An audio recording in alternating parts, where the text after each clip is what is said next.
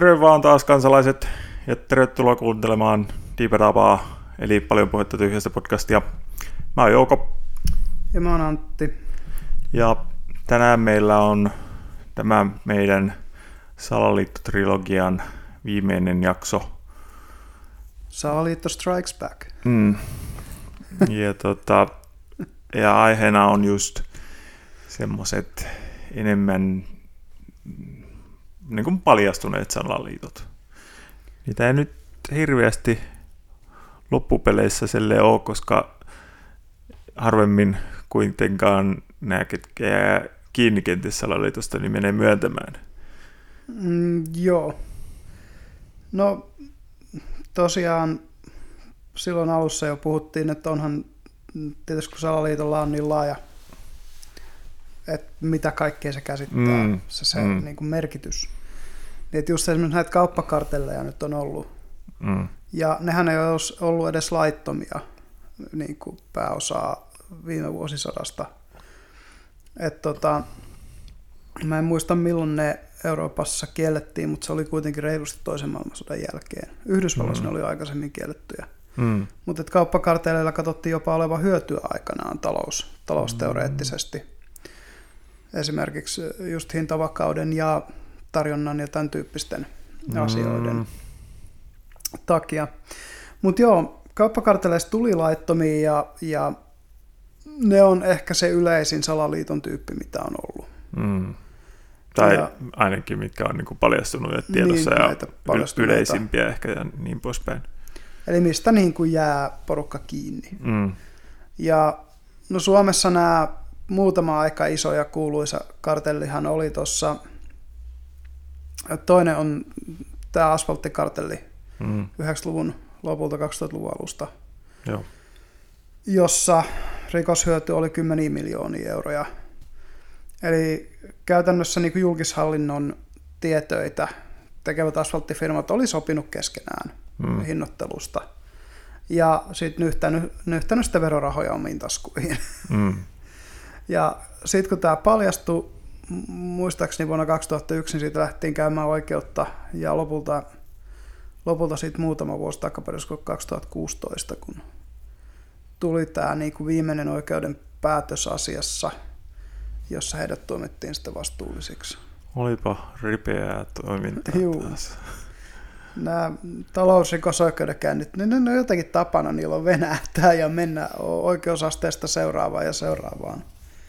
No, Tietysti onhan se varmaan ja kumppaneilla, niin niillä on aika paljon rahaa käyttää niin, kalliisiin asioihin. Niin. voidaan palkata. Varsinkin jos sitä hyödynnetään vähän, on ollut Niin. niin. miljoonia niin vähän hyödynnetään, mitä ollaan saatu valtiolta rahaa. Niin, Jep, ja kunnilta. niin. Kyllä.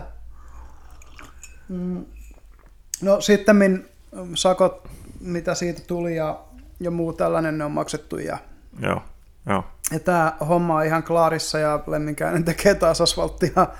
Mm. Ja tota, kilpailuvirasto ja markkinaoikeus syynää vähän tarkemmin tällä hetkellä tällaisia. Se tietenkin on, on, on, että aina kun on tällaisia, niin, niin niitä tulee. Mm. Mm. tulee sitten syyniin. Ja toinen on sitten puukartelli. Yllätys, yllätys Suomessa, missä metsäteollisuus on ollut about se tärkein teollisuus ennen kuin Nokian, Nokian elektroniikka nousi sitten, sit, tai, tai käytännössä niin kuin IT-teknologia, Mm. peliteknologia Mm. mm. nousi tärkeimmäksi. Niin, niin tota, ja puukartellissa oli nämä kolme isoa, isoa yhtiöä mukana, eli UPM Group ja Metsäliittoko se on nimeltään ja mikä tämä kolmas oli sitten, onko Stura Enso.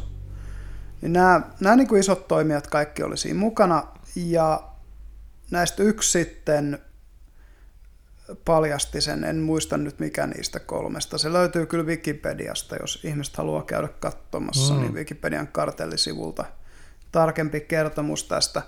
Mutta mut siinä ihan selkeästi niin oli tämmöinen whistlebloweri, joka, joka siis paljasti markkinaoikeudelle, että hei, meillä on tämmöinen menossa. Mm. Ja he sitten säästy, olisiko se peräti ollut niin, että se oli UPM, ja he säästy sitten niiltä seuraamuksilta. Ja sitten taas nämä muut yhtiöt sai, sai siitä sakot. Mm. Onpa jännä.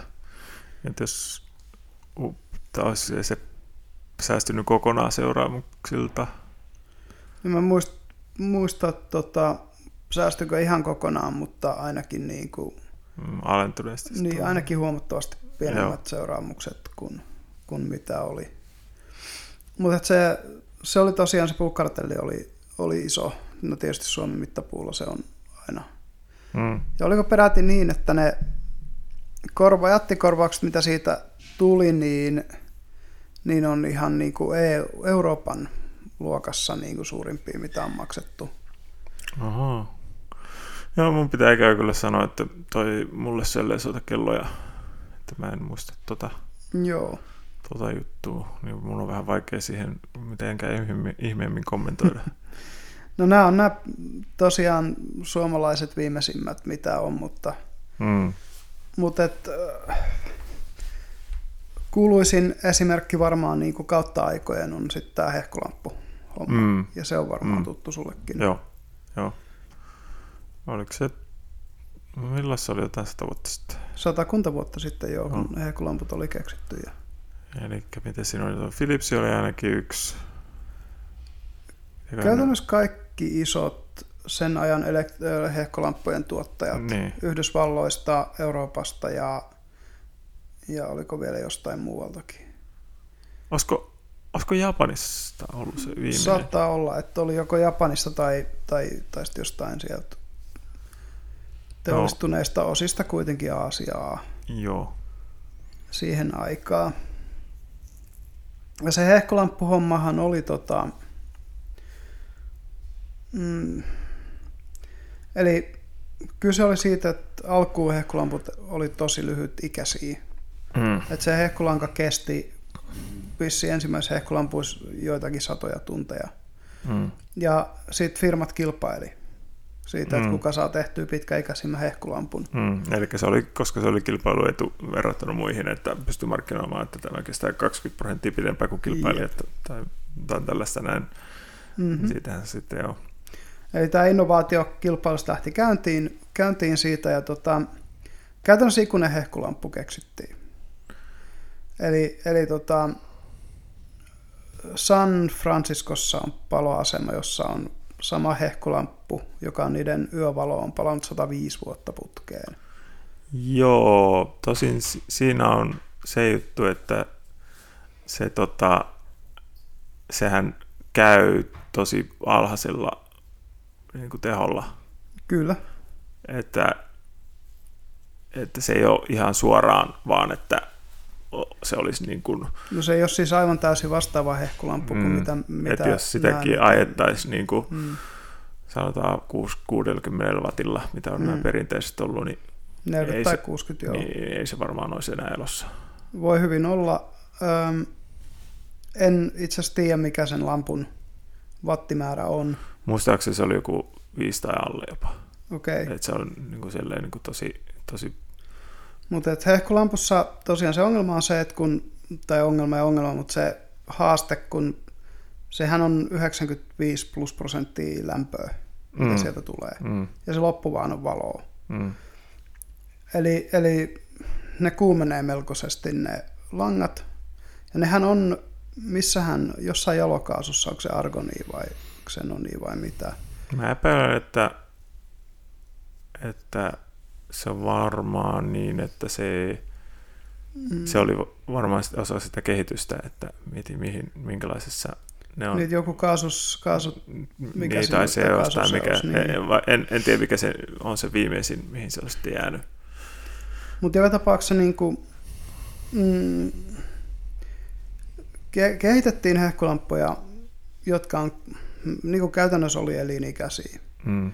Ja siinä tietysti tuli se, että sehän on vähän huono bisnes. Mm. Sitten jos myyt perheelle kymmenen hehkulampua niiden taloon, ja sitten ne saattaa joutua ostamaan yhden tai kaksi joku onnettomuuden tai vahingon Mm. seurauksena hajonneiden tilalle, mutta et niinku, käytännössä ne ei koskaan pala loppuun. Niin tota, nämä lampuyhtiöt sitten kokoontui yhteen, kutsuttiinko niitä Bernin ryhmäksi vai miksikä, Mm. mutta Sveitsissä oli tämmöinen. Ja he perustivat salaisen laboratorion. Ja kaikkien näiden mukana olevien firmojen piti lähettää joka niin kuin lamppuerästä muutama lamppu testattavaksi. Mm. Ja ö, oliko se niin, että niiden tavoite oli 2000 vai 2500 tuntia. Ja sitten se sai siitä heittää jonkun korkeintaan 10 vai 20 prosenttia ylöspäin. Ja olikohan niillä muuten kanssa se, mm. että ne sakotti sitten... sit Ne sakotti sisäisesti sit niitä Joo. firmoja, joilla ne lamput kesti liian kauan. Joo, joo. Eli se, se niinku lamppujen tuotekehityksen niinku, Mm. käytännössä innova, innovaatio loppui siihen paikkaan. Tai ei välttämättä, vaan se innovaatio vaihtui niin. vaan siihen, että miten sitten tehdään mahdollisimman halvasti. just Esimerkiksi sitten, niin joo, että et millä saa sen niinku halvalla sen 2,5 tonnin Se, joo. tuhannen tunnin lampun. Eli joo, ne, nämä niinku, ja tämä oli just tämä, että, että onhan epäilty siitä muitakin tuotteita tästä, tämmöistä niinku suunnitellun käyttäjien salaliitosta. joo, siis sehän on niin kuin iPhoneit sun muut. No iPhone on kuuluisi just sen takia, että, että Apple, Applella oli se hidastekampanja homma. Mm. Eli se oli, kaikki lähti siitä, että jossain vaiheessa Google Trendeissä huomattiin, että joka kerta kun Applen iOS päivittyy, niin vanhoja iPhoneien tota, niin, niin, omistajat googlaa, että miksi mun iPhone on hidas, niin se on niin piikkejä siellä Googlen tilastoissa. Ja, ja mä en muista, oliko tämä se, millä se huomattiin, mutta joka tapauksessa niin tämän jälkeen sitä ruvettiin ainakin tutkimaan, että, että, että ihmiset valitti niin joukolla siitä, että ei enää mun laite, laite hidastuu joka päivityksellä, että se mitään järkeä. Mm. Ja lopulta sitten Apple myönsi, että no he itse asiassa softa, softalla hidastaa sitä laitetta akun, Joo, oma, omien niin. sanojensa mukaan akun käyttö. Joo, joku oli sellainen. Joo. Käyttöiän Sen syyn, syyn sitten keksi. Jep, ja tota, iPhoneessahan on just se, että kun akkua ei voi vaihtaa itse. Mm. En muista, voiko vaihtaa edes ensimmäisissä, mutta ainakaan näissä viimeisimmissä enää niin ei, ei pysty. On nyrkkipoja, jotka on Niin, niin, niitä tai- joistain vanhemmista iPhoneista vaihtanut, sen mä tiedän. Varmaan joo, tai siis sellainen, että se, se on ainakin niin kuin helpompi ollut Se on käytännössä siis juotettu kiinni siihen, että se on niinku, se, on, se pitää sieltä ammattilaisvehkeillä ottaa irti. Niin, Niin, tai siis se, se- ei ole semmoinen niin kuin vanhoissa Nokiaissa, että vaan lyöt sen Niin, kiinni. joo, joo, mutta se, se mikä, siis sekään ei ole tavallaan on, se iso ongelma, että miten se akku on sinne kiinnitetty, mm. vaan se iso ongelma on se, miten se on, puhelin on liimattu niin kuin Niin. yhteen, että se ei olekaan ruuveilla niin kuin rakennettu, Aivan. vaan se on... Vaan se on yksi möhkäle, mikä pitää avata. Joo, ja sitten, että siinä on kaikkea kuumennusta ja mm. kaikkea tällaista ne pitää tehdä, ja sitten noissa monissa uusimmissa puhelimissa se on vissiin just sellainen, että, siis, että sä pääst akku kiinni, niin sun pitää näyttö ottaa irti, mm. eli näytöliimaat ensin purkaa, ja sitten siellä voi olla jotain, mm. ja sitten kun just Applella vissiin on ollut se, että ne on niin kuin tarkoituksellisesti vielä hankaloittanut sitä lisäämällä mm. sinne eh, just outoihin paikkoihin jotain liimaa. Ja... Joo, ja, ja tota, just toi, ne on tehnyt niistä laitteistakin niin integroituja, että, Mm. että, että ne on kerran pistetty kasaan, niin, niin ei niitä enää sitten availla. Mm. Ja tota, Samahan se on tosi monella muullakin Niin, no nykyisin se on, on mutta tota, Apple aloitti tämän trendin, koska siis samahan se oli niin kuin, vaikka vanhoja MacBookki, näitä läppäreitä, kun yleensä ottaen läppärissä sä pystyt vaihtamaan jotain kiintolevyä ja sä pystyt vaihtamaan sieltä jotain Mm. mm. tämmöisiä periferaaleja, muisteja ja tällaisia. Niin Applen läppäreissä, no siis mulla on vielä semmoinen vanha MacBook Pro vuodelta 2007, tekoja Inteleitä tai onko kolmannen sukupolven Inteli, Inteli niin tota, ää, siinä pystyy sentään muistit vaihtaa itse, mutta kiintolevy ei. Mm-hmm. Sitten sen pystyisi ehkä avaamaan ehkä.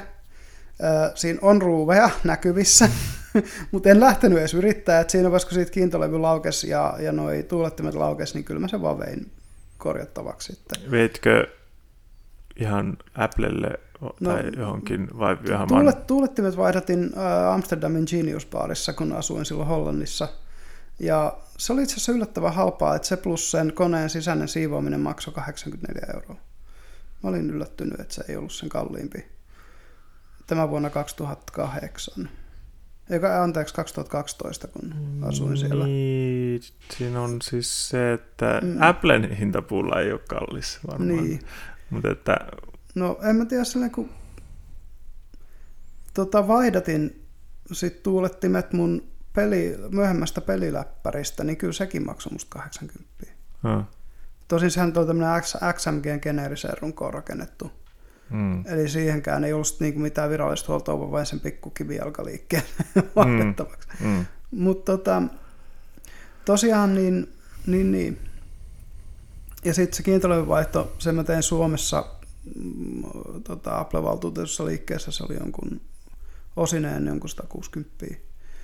Että ei se mikään halpa ollut, mutta, mutta ihan ok. Tai sekin, siinäkin oli just se, että esimerkiksi näitä just kun Applella on nämä omat jutut, mm. niin olin jo, tai mulla oli jo niin kuin, itse asiassa olin saanut yhdeltä kaverilta vanhan 200, siis käyttämättömän, mutta, mutta niin kuin hyllyssä jonkun aikaa lojuneen 240 gigasen kiintolevyn, SD-kiintolevyn, mm. SSD-kiintolevyn siis. Ää, ja kun sitä tarjosin niille, niin sanoin, että ei voida ottaa tätä, kun me ei voida käyttää kuin Apple valtuuttamia osia. mm. niin joutui sitten ostamaan, ostamaan siitä vielä niin kuin Apple valtuuttaman 240 SSD-levyn, että pystyi saa, saamaan sen vaihdetuksi. siis Apple on niin kuin tunnettu tästä tämmöisestä. Mm. Tunnettu myös siitä, että, että se, sulla on puhelimessa jotain häikkää, niin sen sijaan, että ne edes yrittäisi korjata sitä, niin on ne myymässä sulle uutta. Kyllä. Ja... Tai periaatteen kanssa sama homma. Ja mm. sitten kun ne on vielä rakennettu tavallaan silleen, että niiden ei ole tarkoituskaan kestää niin kuin vuotta kahta kauempaa. Et niin, se, niin se on se vähän niin kuin se planned obsolescence, niin kuin selle, että kunhan se kestää takuu ajan yli, niin se niin. tavallaan riittää Applelle. Niin on se Apple Care on sen kolme vuotta, että kyllä ne yleensä sen, sen aikaan. Siis Apple, mikä? Apple Car, mutta eikö se ole lisämaksullinen? Oo, mutta sehän ei maksa kuin muutaman kympi. Okay. Kyllä se on aika yleisesti käsittääkseni. Ja mullakin oli tuossa mun läppärissä se Apple Care, koska se oli oikeasti ihan pari, olisiko Tai mitä se Apple Care muuten kattaa, osaako sanoa? No se käytännössä ää, ulottaa sen valmistajan takuulupauksen siihen kolmeen vuoteen, vaikka neljään vuoteen. Että se huoletaan esimerkiksi, jos se ajoo jotain tyyppistä. Joo, tai kun siinä on vaan se mietityttä, että, että mitkä ne sitten laskee takuuseen kuuluviksi. No en, että... en kyllä muista enää, en, kyseinen kone tosiaan niin kuin, ekat ongelmat tuli niin mitä viisi ja puoli vuotta ostamisen jälkeen. Mm. Eli tota, aika pitkään se kesti ja se on vieläkin hurisee tuolla pöydällä mm. näiden kahden, kahden huollon jäljiltä, niin tuota, ihan kestävä se on ollut. Mutta toisaalta mä jotenkin olettaisin, että just kol- joku kolmannen sukupolven Intel Apple on kestävä, koska ne alkuun tekee semmoisia tuotteita, mitkä mm. aina kun tulee uusi tuote, niin, niin ihan eka generaatio kannattaa ostaa, koska siinä on lapsukset ja sitten kun ne on muutamassa generaatiossa korjattu, niin yleensä se on niinku kaikissa tuotteissa se paras. Ja mm-hmm. jossain Ibarin ThinkPadeissakin, että et niinku, mitkä on nykyisin Lenovo, mutta silloin kun oli vielä Ibari, niin eihän ne ihan ekat ollut mitään parhaita, mutta sitten tota, jossain vaiheessa siitä tuli ihan johtava läppäri. Mm. Ihan niin kuin parasta ikinä joskus silloin Eibarin loppuaikojen, nehän, niitähän vietiin sitten käytettynä käsistä siinä vaiheessa, kun, kun Lenovo osti sen. Mm. Et, et. Mutta joo, mm, tosiaan niin, niin kaikessa elektroniikassa musta tuntuu nykyisin alkaa olla tätä niin kuin suunniteltua käyttöikää. En tiedä, onko... Ja osittain se on myös sitä, mm. että, että kun ää, tavallaan halutaan ainakin myydä sitä mielikuvaa, että teknologia kehittyy kehittymistään koko ajan niin mm, paljon, että mm. okei, okay, nyt sulla on Full HD-telkkari, mutta nyt pitäisi kyllä saada se 4K-telkkari. Niin. että et, et, toi pari vuotta vanha Full HD-telkkari, se on jotain, se on nyt niin ikäloppua, että kyllä sen tilalle pitäisi saada 4K, ja nyt niin, aletaan, niin, nyt, nyt on myynnissä noita 8K-telkkareitakin yep. sille, että, niin kuin, että se on vähän niin kuin, että no, no, no taas jos palataan Appleen, niin Applellähän on, se, se menee to, käytännössä niin, että joo, että uusi luuri joka vuosi, että vaihda painaa uusimpaan, että, että mm. toi nyt on tota, muinais, muinais, muinaisjäänne toi edellinen, että katsi nyt ostaa tämä uusia hienoin. Ja niihin tehdään aina pieniä design-muutoksia, yksihän on se, että, että Applen iPhoneissa, niin joka toisessa on terävät kulmat, siis mm. ne niin kuin, sivukulmat, ja joka toisessa ne sivut on pyöristetty. Mm. Et just sen verran, että siitä näkee, että tämä on uudempi malli kuin tuo mm. edellinen. Niitä ei sen enempää muuteta, muuteta keskimäärin, mutta just silleen, että, että tavallaan niin kuin, jos haluat seurata trendiä ja olla niin kuin, miten sanotaan, tämmöinen omppu fanipoika, niin, niin sit sun on vaan ostettava se mm. seuraava. Ja tota, ei siinä Apple on ihan innovatiivinenkin yhtiö, nämä vissiin tosi hyviä nämä uudet M1-sirut, mm. jos mä en ole ihan väärin käsittänyt. Joo, ne on aika tehokkaita. Ja tota, ne vie vähemmän sähköä kuin kilpailijat. Ja... Joo, tai se, se, siinä on yksi iso tekijähän se on, kun mm. Applehän on nostanut käytännössä vissiin kokonaan sen TSMCn 5 nanometrin tuotantolinjan. Mm, ja, ja muilla muut on sitten 7 nanometria vastaavia, niin sehän Joo. Niin kuin, siitä tulee sitten iso, iso etu. Joo. Eli kyllä niin Apple tavallaan niin tekee hyvinkin juttuja, mutta toi, toi, toi, että niiden laitteet on suunniteltu lahoamaan etenkin ne puhelimet, niin on, on sellainen. Ja, su, ja, ja aikanaan kai iPodit oli ihan sama, että ne MP3-soittimissa oli vähän sama juttu aikanaan, että niissä kun akku loppui, niin et sä voinut muuta kuin ostaa uuden. Ja... Mm. Tai, sitten, tai sitten yleensäkin Applella on sitten myös se, että sä voit saada korjattua sun jonkun vehkeen niin kuin Applella virallisesti, mm. Mm. mutta sen tarkoituksella usein niin hinnakas, että se on niin kuin tavallaan, että jos sun läppärin korjaus maksaisi tonni, niin uusi maksaa 1200. Niin, niin, niin se on vähän niin kuin, että ei. Mutta että tästä on, en tiedä, oletko törmännyt tällaiseen kuin Louis Rosman jutun. Joo, tiedän. Se, se just kertoo paljon noita Apple-juttuja, kun niillä on just tota noin, ja sitten sit sehän oli jossain siinä, mikä se on, MSCP, mikä, mikä se on, M, MSNBC tai joku mm. tällainen, joku näiden ICPS tai joku näillä oli vähän niin kuin tutkiva journalismi juttu, missä ne oli niin kuin, äh, vienyt läppäri ensin Applen Genius Bariin ja sitten se oli, joo no, tästä pitää vaihtaa koko emolevy, että se on nyt tämmöinen tonnin keikka tai jotain. Mm. Sitten vei sille Luisille katsottavaksi, mikä se on. No, sitten oli, no mä epäilen, että se voisi olla tuo yksi pinni vääntynyt tuolla niin kuin, tuosta niin näytön kiinni tuosta noin. Ah, joo, tuossahan toi onkin, että no käännetään se niin kuin suoraksi tykätä takaisin. No niin, nyt toimii. että just niin kuin... Joo, ja siis tämä Rosman on puhutaan tämmöistä right to repair, mm. eli oikeus korjata liikkeestä, niin se on sen äänekkäimpiä Joo. kannattajia. Joo. Ja tota, tämä oikeus korjata liike, kun ennen vanhaanhan oli ihan normaalia, että oli tällaisia kivijalkakauppoja ja se on ihan sama minkä merkkinen PC sulla ja sä viet sen sinne korjattavaksi, ne pystyy sen tavallaan korjaamaan. Mm et, et läppärit ei ollut niin monimutkaisia, että niihin tarvii jotain Applen erikoistyökaluja ja mm. muuta, vaan että sulle riittää, kun sulla on semmoinen riittävän niin kuin kliininen ja antistaattinen joku pinta, millä tehdä se työ. Että tota, pystyt, pystyy jonkun läppärin korjaa, just niin kuin mä vein se XMGn korjattavaksi sen kivijalkakauppaan, sen nyt vielä pysty, koska mm. sen olisin varmaan itsekin osannut, mutta tota, tässä ihässä ei ole enää niin paljon sitä viitseliäisyyttä. Mm. että jos se osa maksaa jonkun 45 euroa ja sen vaihto maksaa 30 tai 35 euroa, niin sit se on vähän silleen, että no maksanko 35 euroa vai, vai hikoilenko sen kanssa mm. siinä ja muuta, että tota, et ilman ohjeita lähtee sitten arpomaan, miten se tapahtuu. Ja tossahan on sitten se ongelma tässä Writer-pörissä kanssa mm. iso on, että näitä ohjekirjojen piilottaminen tai tar- tarkoituksella, Jep. tai siis sit, sitten, tai se, sehän heijastuu oikeasti niin kuin tosi moneen paikkaan, että autoistakin, kun niihin on lisätty toisaalta paljon mm. elektroniikkaa mm. ja näin poispäin, niin niitähän on paljon vaikeampi korjaa missään muualla kuin, tai korjauttaa missään muualla kuin siinä valtuutetussa liikkeessä, Jep. että Kyllä mulla oli sellainen, no ei varmaan enää olemassa, kun Korsossa on tämmöinen konevelho.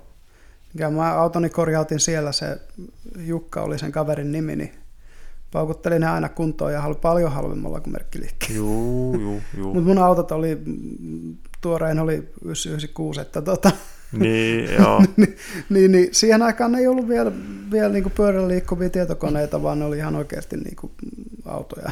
Mm, mm. niin, niin, niin, ja se on just toi yksi, mistä joku puhukin, että kun näitä itsestään ajavia autoja tulee ja muuta, niin sitten kun, sitten kun joku tosiaan maalla, maalla joku kaveri saa sen niin kuin idean, että hei, mä voin huoltaa tämän jarrut ihan itse. Ja lähtee sitten vaihtaa jotain jarruja jostain tuosta automaattiautosta ja jos ne pitää vaikka kalibroida esimerkiksi siihen automatiikkaan ja muuta, ei mitään sosiaa osaa, niin miten siinä käy? No, mä näkisin tuossa sen, että kyllä se, niinku, se on valmistajan vastuulla toisaalta tehdä tuommoiset perusjutut sellaisiksi, mm. että ne niinku pitäisi pystyä joku jarrupalat vaihtaa itse. Mm. Että ei sen niinku pitäisi olla mitään rakettitiedettä. Jep. Mutta se, se tosiaan just, että et miten se menee sitten, kun ne on ne automaattiautot ja ne on tottunut tiettyihin vaikka säätöihin ja muihin, pitääkö, pitääkö se automatiikka oikeasti tosiaan kalibroida. Tämähän, siis, mm. tämähän on tullut isoksi ongelmaksi tässä Right to Repair Movement, se toinen osa on, on siis maatalousihmiset. Mm, mm. Et kun uudet traktorit on kaikki ihan samalla tavalla kuin autot, ne on, ne on niin kuin käytännössä tietokoneohjastettuja mm. robotteja. Se, se on kyllä sellainen tavallaan, se on erittäin melkein salaliittomaista se, miten niin kuin nämä, nämä kaikki valmistajat ovat selleen niin, kuin niin yhtä mieltä tavallaan siis siitä, että, että kenenkään ei pitäisi saada korjattua mitään muuta muualla kuin valtuutetulla ja virallisella mm. niin kuin liikkeellä, että, just niin kuin, että ei, ei myydä osia, ei anneta ohjeita. Niin ja siis se, että et kun jo pelkästään diagnostiikka jostain modernista autosta tai traktorista vaatii tietokoneen ja semmoisen ohjelman, joka sun pitää olla joku John Deeren tai Teslan No, no, Teslan diagnostiikka että tiedät, mikä siinä on vikana. Niin, mutta siis että toi, toi taas on sitä, että se, se kuvaa siis sitä, että se on taas tarkoituksella su- suunniteltu, että sitä ei, ei tarvitse olla. Mm, Näitähän on mm. nämä OPD liitännät, mitkä on niin kuin jossain määrin universaaleja. Jep. Niin, niin tota, tietenkin siinä on softassa voi olla niin kuin tyyliin autojen merkkikohtaisia vähän niin kuin eroja, eroja mm. mutta että, että tavallaan, että vaikka Teslan kanssa käyttäisi yhtä softaa ja BMRin kanssa käyttäisi toista softaa mm. ja näin poispäin, mutta että, että sitten jos se, se diagnostiikaportti vaihdetaankin johonkin ihan mm. random shittiin, niin. niin se on tarkoituksellista sitä hankaloittamista, että, että niin kuin ei pystyisi ei pystyisi kukaan mm. tavallaan kolmas, no, niin, kukaan muu kuin se valmistaja niin kuin korjaamaan mitään. Joo, ja siis farmarit vaihtaa jo foorumeilla häkkäysohjeita mm. traktoreihin. Ne hakkeroi niitä, kun ei, niillä, ei nyt rupea maksaa sille mitään älyttömiä summia. Ja kun tässä ruvetaan pääsee siihen, että niin kuin, vähän samalla tavalla kuin meillä on – tietokoneissa käyttöjärjestelmät, niin missä vaiheessa menee siihen, että sun pitää joku Teslan uusin käyttöjärjestelmä ruveta ostamaan tai jonkun auton tai traktorin tai jonkun, niin, niin kuin, jos haluat ohjelmistopäivityksen, se maksaa 30. Vähän niin kuin jos vaihdat, vaihdat seuraavaan versioon vaikka Asaksesta. No. Et, et, kun, ei, ei nämäkään ole niin kuin mahdottomia skenaarioita mun mielestä missään nimessä, että, että, että nekin rupeaisi maksaa jossain vaiheessa. Joo, ja sitten onhan se esimerkiksi Teslallakin on tätä näin, että että käytännössä se on vaan, saat jonkun tietyn softapäivityksen viidellä tonnilla, että se mm. on vaikka sitä äh, automaatti ajo, mm. ajo-ominaisuuksia niin. saat autossa. Niin mä mietin sillä ja sitten tuleeko jossain vaiheessa DLC-kontenttia No periaatteessa sitähän se on vähän, se niin vähän niin kuin on. Niin. Et, et tämä niin, sitä niin kuin... on niin kuin menossa aika hassuun suuntaan, ja en tiedä voiko tämä nyt salaliitoksi sanoa, mutta kaikki tuntuu yh- olevan yhtä mieltä siitä, että... Niin, siis, siis sinänsä se ei ole mm. tavallaan salaliittoa, koska mm. ne näkee sen tietenkin niin sellaisena niille edullisena niille firmoille Niin, no Tai- siis, tai se on että- ihan liiketoiminta syistä Juu, edullista juu, juu, niille. Siis se, että tavallaan niin kuin, ää, kaikki, kaikki raha, mikä kulkee sen firman tuotteissa, Mm. oli se kyse huollosta tai myynnistä, niin on niin kuin sen firman tavalla hallussa. Joo, Tää, tässä on se, se sellainen ahne ajatus siellä tavallaan taustalla. niin no toki ja siis se tavallaan niin kuin kuluttajakontrolli, että pidetään aika pitkälti niin kuin omissa tuotteissa sitten. Niin joo, joo siis, Joo, tai siis se asiakkaan. Sehän on niin Applella lock- tämmöinen, locked. niin kuin, että lukitaan niin kuin se Niin. vendor login. jep. Joo. Että et, et, niin kuin, kun miettii, no, no tälläkin hetkellä, jos miettii näitä, niin kuin mitä täällä menee, että esimerkiksi niin kuin toimisto-ohjelmistoissa on yksi, yksi niin kuin oikeasti, jota käytetään, eli Microsoft Office. Mikä on, kaik, mikä on Microsoft Officen niin kuin esimerkiksi,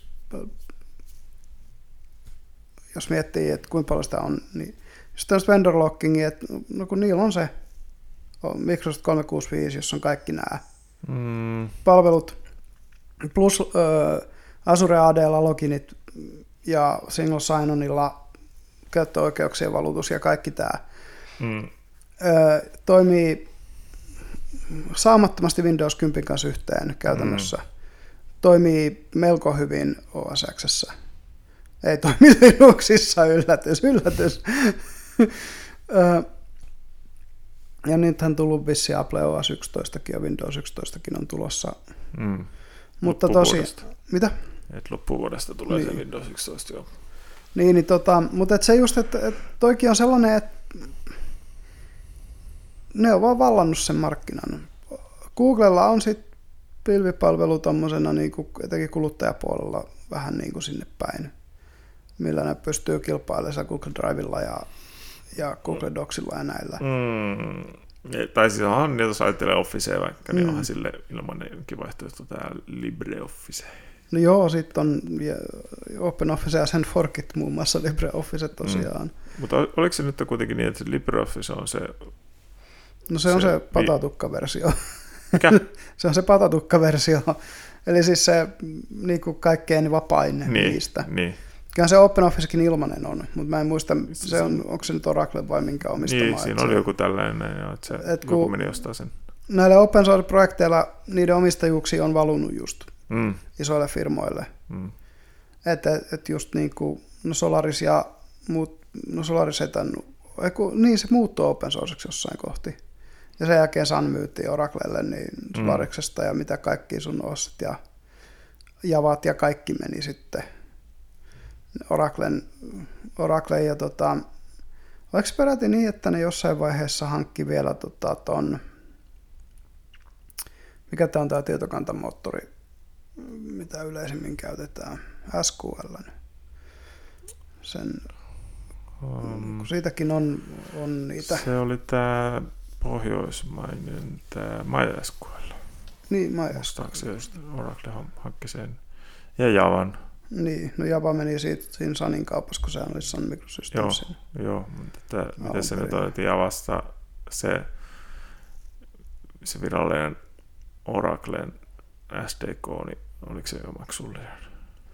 Taitaa olla, että se SDK on maksullinen, sit siitä on se tietysti se avoin SDK. En, tai siis on, joo, siis on, on ää, mikäköhän se on se tavallaan se open source Javan Mm. se SDK, mä en Jep. muista mikä se on. joka on forkki, Niin, ja sitä, sitten otettu forkki siitä Niin kuin se oli vielä. alkuperäisestä Joo. open source Javasta.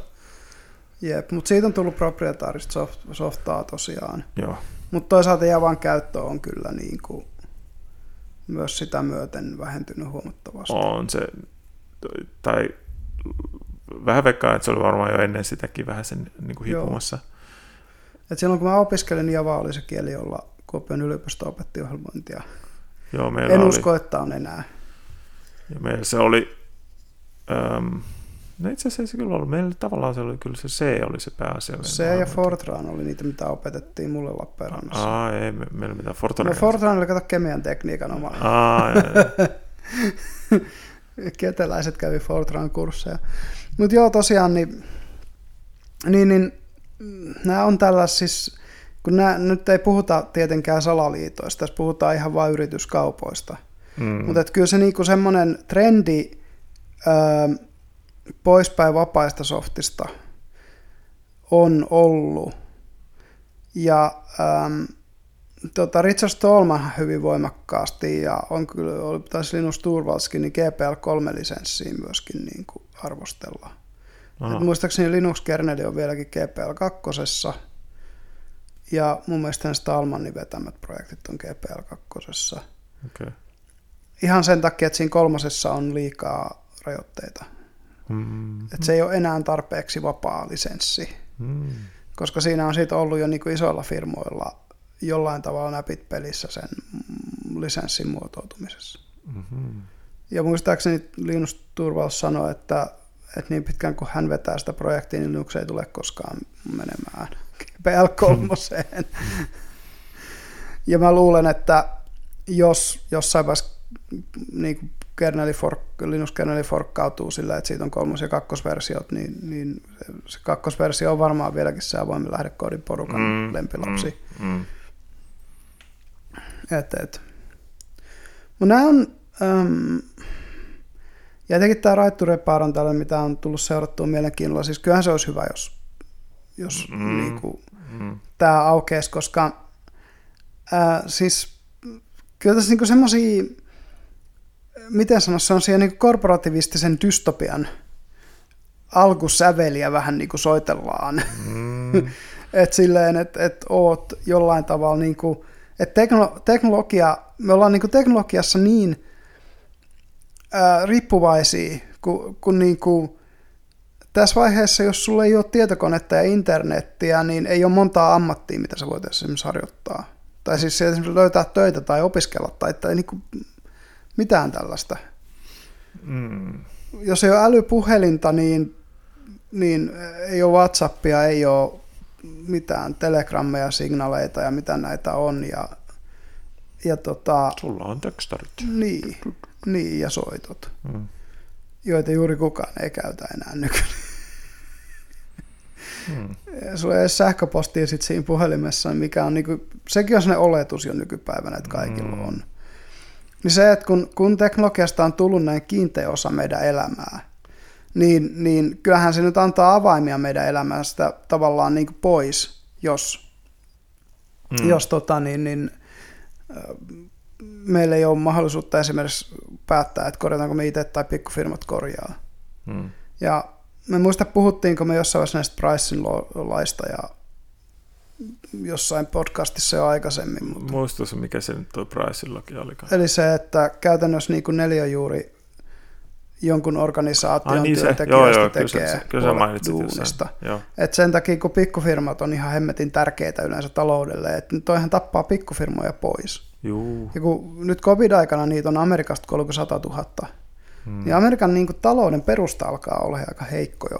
Hmm. Ja se, että jos niin kuin, sitä jatkuvasti tällä tavalla heikennetään, niin niin, niin, ja kun pikkufirmat on yleensä ne, jotka tuottaa, ne niin kuin markkinoita, ne startupit niin kuin jotenkin teknologiassa tuottaa ne markkinoita liikuttavat innovaatiot. Mm.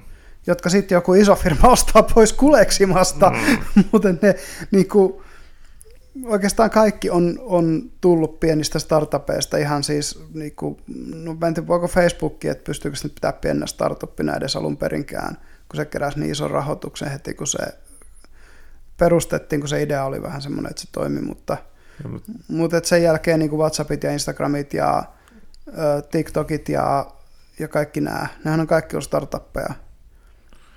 Ja tota, sinä nyt listasit tuossa kolme, josta kaksi, kaksi on jo, jo Facebook-konsernia, mutta sehän siinä on se pointti, että, että niin kuin, sillä ne on sitten cashannut itsensä pihalle. Mm vihalle. Tai sanotaan, että, että on sellainen isolla firmalla niin kuin just Apple tai Microsoft tai Facebook tai Amazon tai muutama mitä näitä on tämän tyyppisiä. Niin niillä on sitten niin paljon jo sitä kassaa, että ne voi käytännössä niin kuin tarjota sille, no, no me tarjotaan tuosta teidän koko osakepääomasta kaksi miljardia dollaria. Mm. tai jotain, siis sitten se on mennyt vielä niihin biljooniin. Mitä se maksoi, maksoi se va, niin kuin, oliko se niin, että WhatsApp maksoi puolitoista, siis 1500 miljardia eli puolitoista biljoonaa dollaria? Jotain, että ihan siis ihan naurettavan isoja summia. Eihän se noin paljon voinut maksaa. Joo, vai onko se Instagram, joka maksoi niin paljon? Siis... Ei, en, en menisi kyllä, kun onkohan, siis, onkohan se Applen arvo noin paljon? Voi olla. No joo, anyway, niistä on maksettu kuitenkin aivan älyttömiä summia. Niin, kyllä se mun mielestä on varmaan on miljardin ja kahden miljardin välillä. Joo. Sitten tuosta tulee mieleen tämä Mojang. Mikä se on Mojang? Mojang on tämä, mikä se olikaan tämä, oliko se Markus Personko vai mikä se mm. Notch nimellä kulkee netissä. Joo. Tämä Minecraftin kehittäjä. Ah, niin, niin joo. Microsoft osti sen, sehän oli, mitä se oli, yli kahden miljardilla vai mitä se oli? Siis joo, oli ihan, ihan uskomattoman. Hillittömiä summia ne maksaa. Että ja Minecraft toi, on varmaan maailman suosituin peli tällä hetkellä. Joo, joo. Tai niin, että toi, toi ei nyt siis sillä lailla niin ihan vastaan tota, tota esimerkkiä, koska mm. Minecraft ei ole siinä mielessä mikään monopoli kuitenkaan ollut koskaan, mm, tai, mm. tai siis silleen, niin kuin, että Microsoft ostaa Minecraftin, et, et, kun se on enemmänkin tavallaan kuin tuote kuin, niin kuin mm. no, no onhan nyt WhatsAppikin tuote, mutta... Että... Niin, mutta siinä on se, että tota, tavallaan WhatsApp, Instagram ja tämä niin kuin, kun, niin oli molemmat, toinen oli kilpailija käytännössä niin kuin Facebook-videoille, siis Instagramiin, ja toinen oli Facebook Messengerille, eli WhatsAppi. Mm. Ne on periaatteessa kuitenkin samalle markkinoille tulleet kilpailijoita, jotka on mm. sieltä ostettu pois kuleksimasta. Mm. Ja, ja toiset meistä muistaa ajan, kun WhatsAppin kun toi Facebookin chatti oli vielä XMPP avointa standardia ja kaikkea. ei ole ollut vuosiin enää, mutta hmm. ne aloitti tällä XMPP-standardilla, koska no miksi ei? Hmm. Miksi ei pulttaisi jotain open sourcea kiinni johonkin tuommoiseen platformiin, että saa helposti toimivan hmm. tuommoisen jutun. Että se protokolla, nythän niillä on joku oma protokolla tietenkin, niin kuin kaikki, kaikki kehittää, mutta et, et alkuun niin se, mutta mut se, se, mitä Facebook oli silloin 15 vuotta sitten, kun se perustettiin sitä luokkaa, se mm. on, niin oli ihan eri palvelu kuin mikä se on nykyään. Oli, oli, oli, joo. joo. Jep. Et tota, ei, ei, ei voi verrata mm. hirmu hyvin. Niin, ja tosiaan niin kuin, samahan, no sitten, jos mennään näihin niin kuin kartellimaisuuksiin, ei nyt puhuta ihan vääjäämättä kartelleista, mutta et, jos mietit näitä loginihommia eri palveluihin, että melkein kaikki palvelut tukee jotain ulkoisia logineita. Mm. Log, loginaa sun Gmail-akkauntilla tai, tai Facebook-akkauntilla tai Apple-akkauntilla esimerkiksi. Mm. Niin ne, ne on niin ruvennut tarjoamaan tällaista single, single sign tai tällaista, niin kuin, mitä sanoisi, niin ulko, ulkoisen palvelun sign palvelua mm. jo. Mm. Niin tosi monet käyttää niitä. Mm. Minäkin olen käyttänyt. Niin. Koska se nyt on ollut no, vaan kätevää. Se on yllättävän kätevää, mm. kyllä. Ö, saattaa olla, että jopa tämän podcastin joku tili käyttää. Jos en ole väärässä, mutta, mutta mäkin käytän monessa paikkaa. No siis mun oma Facebook ja Instagram on totta kai linkattu. Niin, niin. Ja sitten taas niin kuin Twitter taitaa olla Gmailiin linkattu. Ja... Mutta onko sä linkannut Twitteriin sillä signing with Google vai, vai onko sulla vaan... Googlella, mutta... Tai, tai, koska sinänsähän se, siinä ei ole ero, jos ajattelee tuota signing mm. with Google, mm. vai se, että sulla olisi Gmail siinä niin kuin mm. sähköpostiosoitteella. Jep. Että se, se, se ero ei ole hirveän iso. Niin se, just, että, että no ehkä Googlen tekoäly pystyy pikkaisen helpommin vakoilemaan Twitterissä, mutta tota... Mut, tämähän on, että siis en tiedä, onko sä kiinnittänyt huomioon tähän näin, että mm. esimerkiksi WhatsAppin, jos sä tapaat jonkun uuden ihmisen ja tota, vaihdatte viestejä WhatsAppissa, mm. Niin Facebook alkaa ehdottelee sulle sitä Facebook-kaveriksi. Joo, en ihmettele. Joo. Mä en ole varmaan alkoiko toi nyt vasta tuossa keväällä, kun, kun tota, se Facebook meni muuttaa sen WhatsAppin tietoturvakäytäntöjä, että ne saa niin, jakaa, ne jakaa, sitä. jakaa sieltä, niin. joo. Saattoi olla, että siinä, siinä vai, tuli se, tai mm. E-, epäilisin, että siinä vaiheessa mulla alkoi tulee niin kuin kaikkea, mitä on niin kuin, kello on niin joskus lähettänyt WhatsApp-viestiä, niin niitä, tai saanut WhatsApp-viestiä, niin, niin niitä niin, alkaa niin. näkyä tuota Facebookin kaveriehdotuksessa. Aivan, aivan. Joo, mullakin ja sitten varmaan niin musta tuntuu, että niiden kavereita saattaa, koska jos oot lisännyt jotain, niin sitten jotain. Joo, siis, siis, siis sehän on, että jos on niin kuin kaksikin yhteistä mm. Facebook-ystävää, mm. niin se alkaa ehdottelemaan niitä. Jep. Että okei, okay, saatat tuntea myös tämän. Jep. Koska tunnet nämä kaksi. Mm-hmm. Um, Joo, ja LinkedIn ainakin mulla taisi kysellä, että, että haluatko lisätä tuolta Gmailista etsiä tuttuja Gmail-kontakteista? Um, joo, se kysyy sitä, mutta sitten se tekee myös sitä, että mulla on tullut mm. niihin ehdotuksiin selle, että joko on lähettänyt mulle mailin, mm. missä on ollut CC-nä muita, mm. Niin CC-listasta se on... Ehdotellut ke- sulle LinkedIn ke- just. kontakteja. Kyllä. Että nämä, nämä, on, nämä oikeasti mm, jakaa siis tätä... Tietoa, jep. Joo.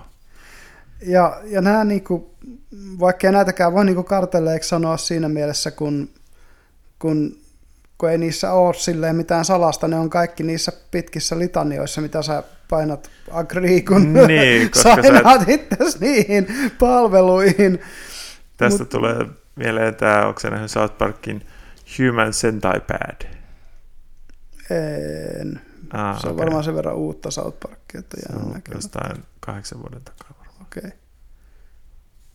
8 vuoden takaa tätä luokkaa. Joo. Siinähän ö, pilailtiin just tämän Applen näiden Terms of Service-systeemien okay. kanssa, että, että tota, no, ei niitä kukaan lue. No, ja, tai siis sehän on, että nuo EULathan ei ole päteviä niin kuin Suomessa. Mm, mm. Mutta Jenkilässä ne on vissi jossain määrin niin sitoviakin. Joo, ja öö, Fit ja tämmöiset sitten kyllä haastaa niitä. Hmm. Siis sehän on se, että Jenkkilässä yhdelläkään ihmisellä ei ole varaa itse haastaa niitä. Käytännössä ei ole tietysti joku miljonääri, mutta, mm. mutta tavallaan keskuudessa käyttäjällä ei ole. Mutta siellä on näitä Electronic Frontieria ja, mm. ja sitten on muukin tällainen. Class Actionithän on kanssa. Joo, Class Actionit on, on sitten se, että, että monta ihmistä pystyy tekemään sen. Mm. Ja tota, F tietysti toimii Suomessakin, tai F, englanniksi mm. F, suomeksi F. Mm. Tota, Electronic Frontier yrittää pitää huolta siitä, että meidän oikeudet säilyy, säilyy mm. internetissä.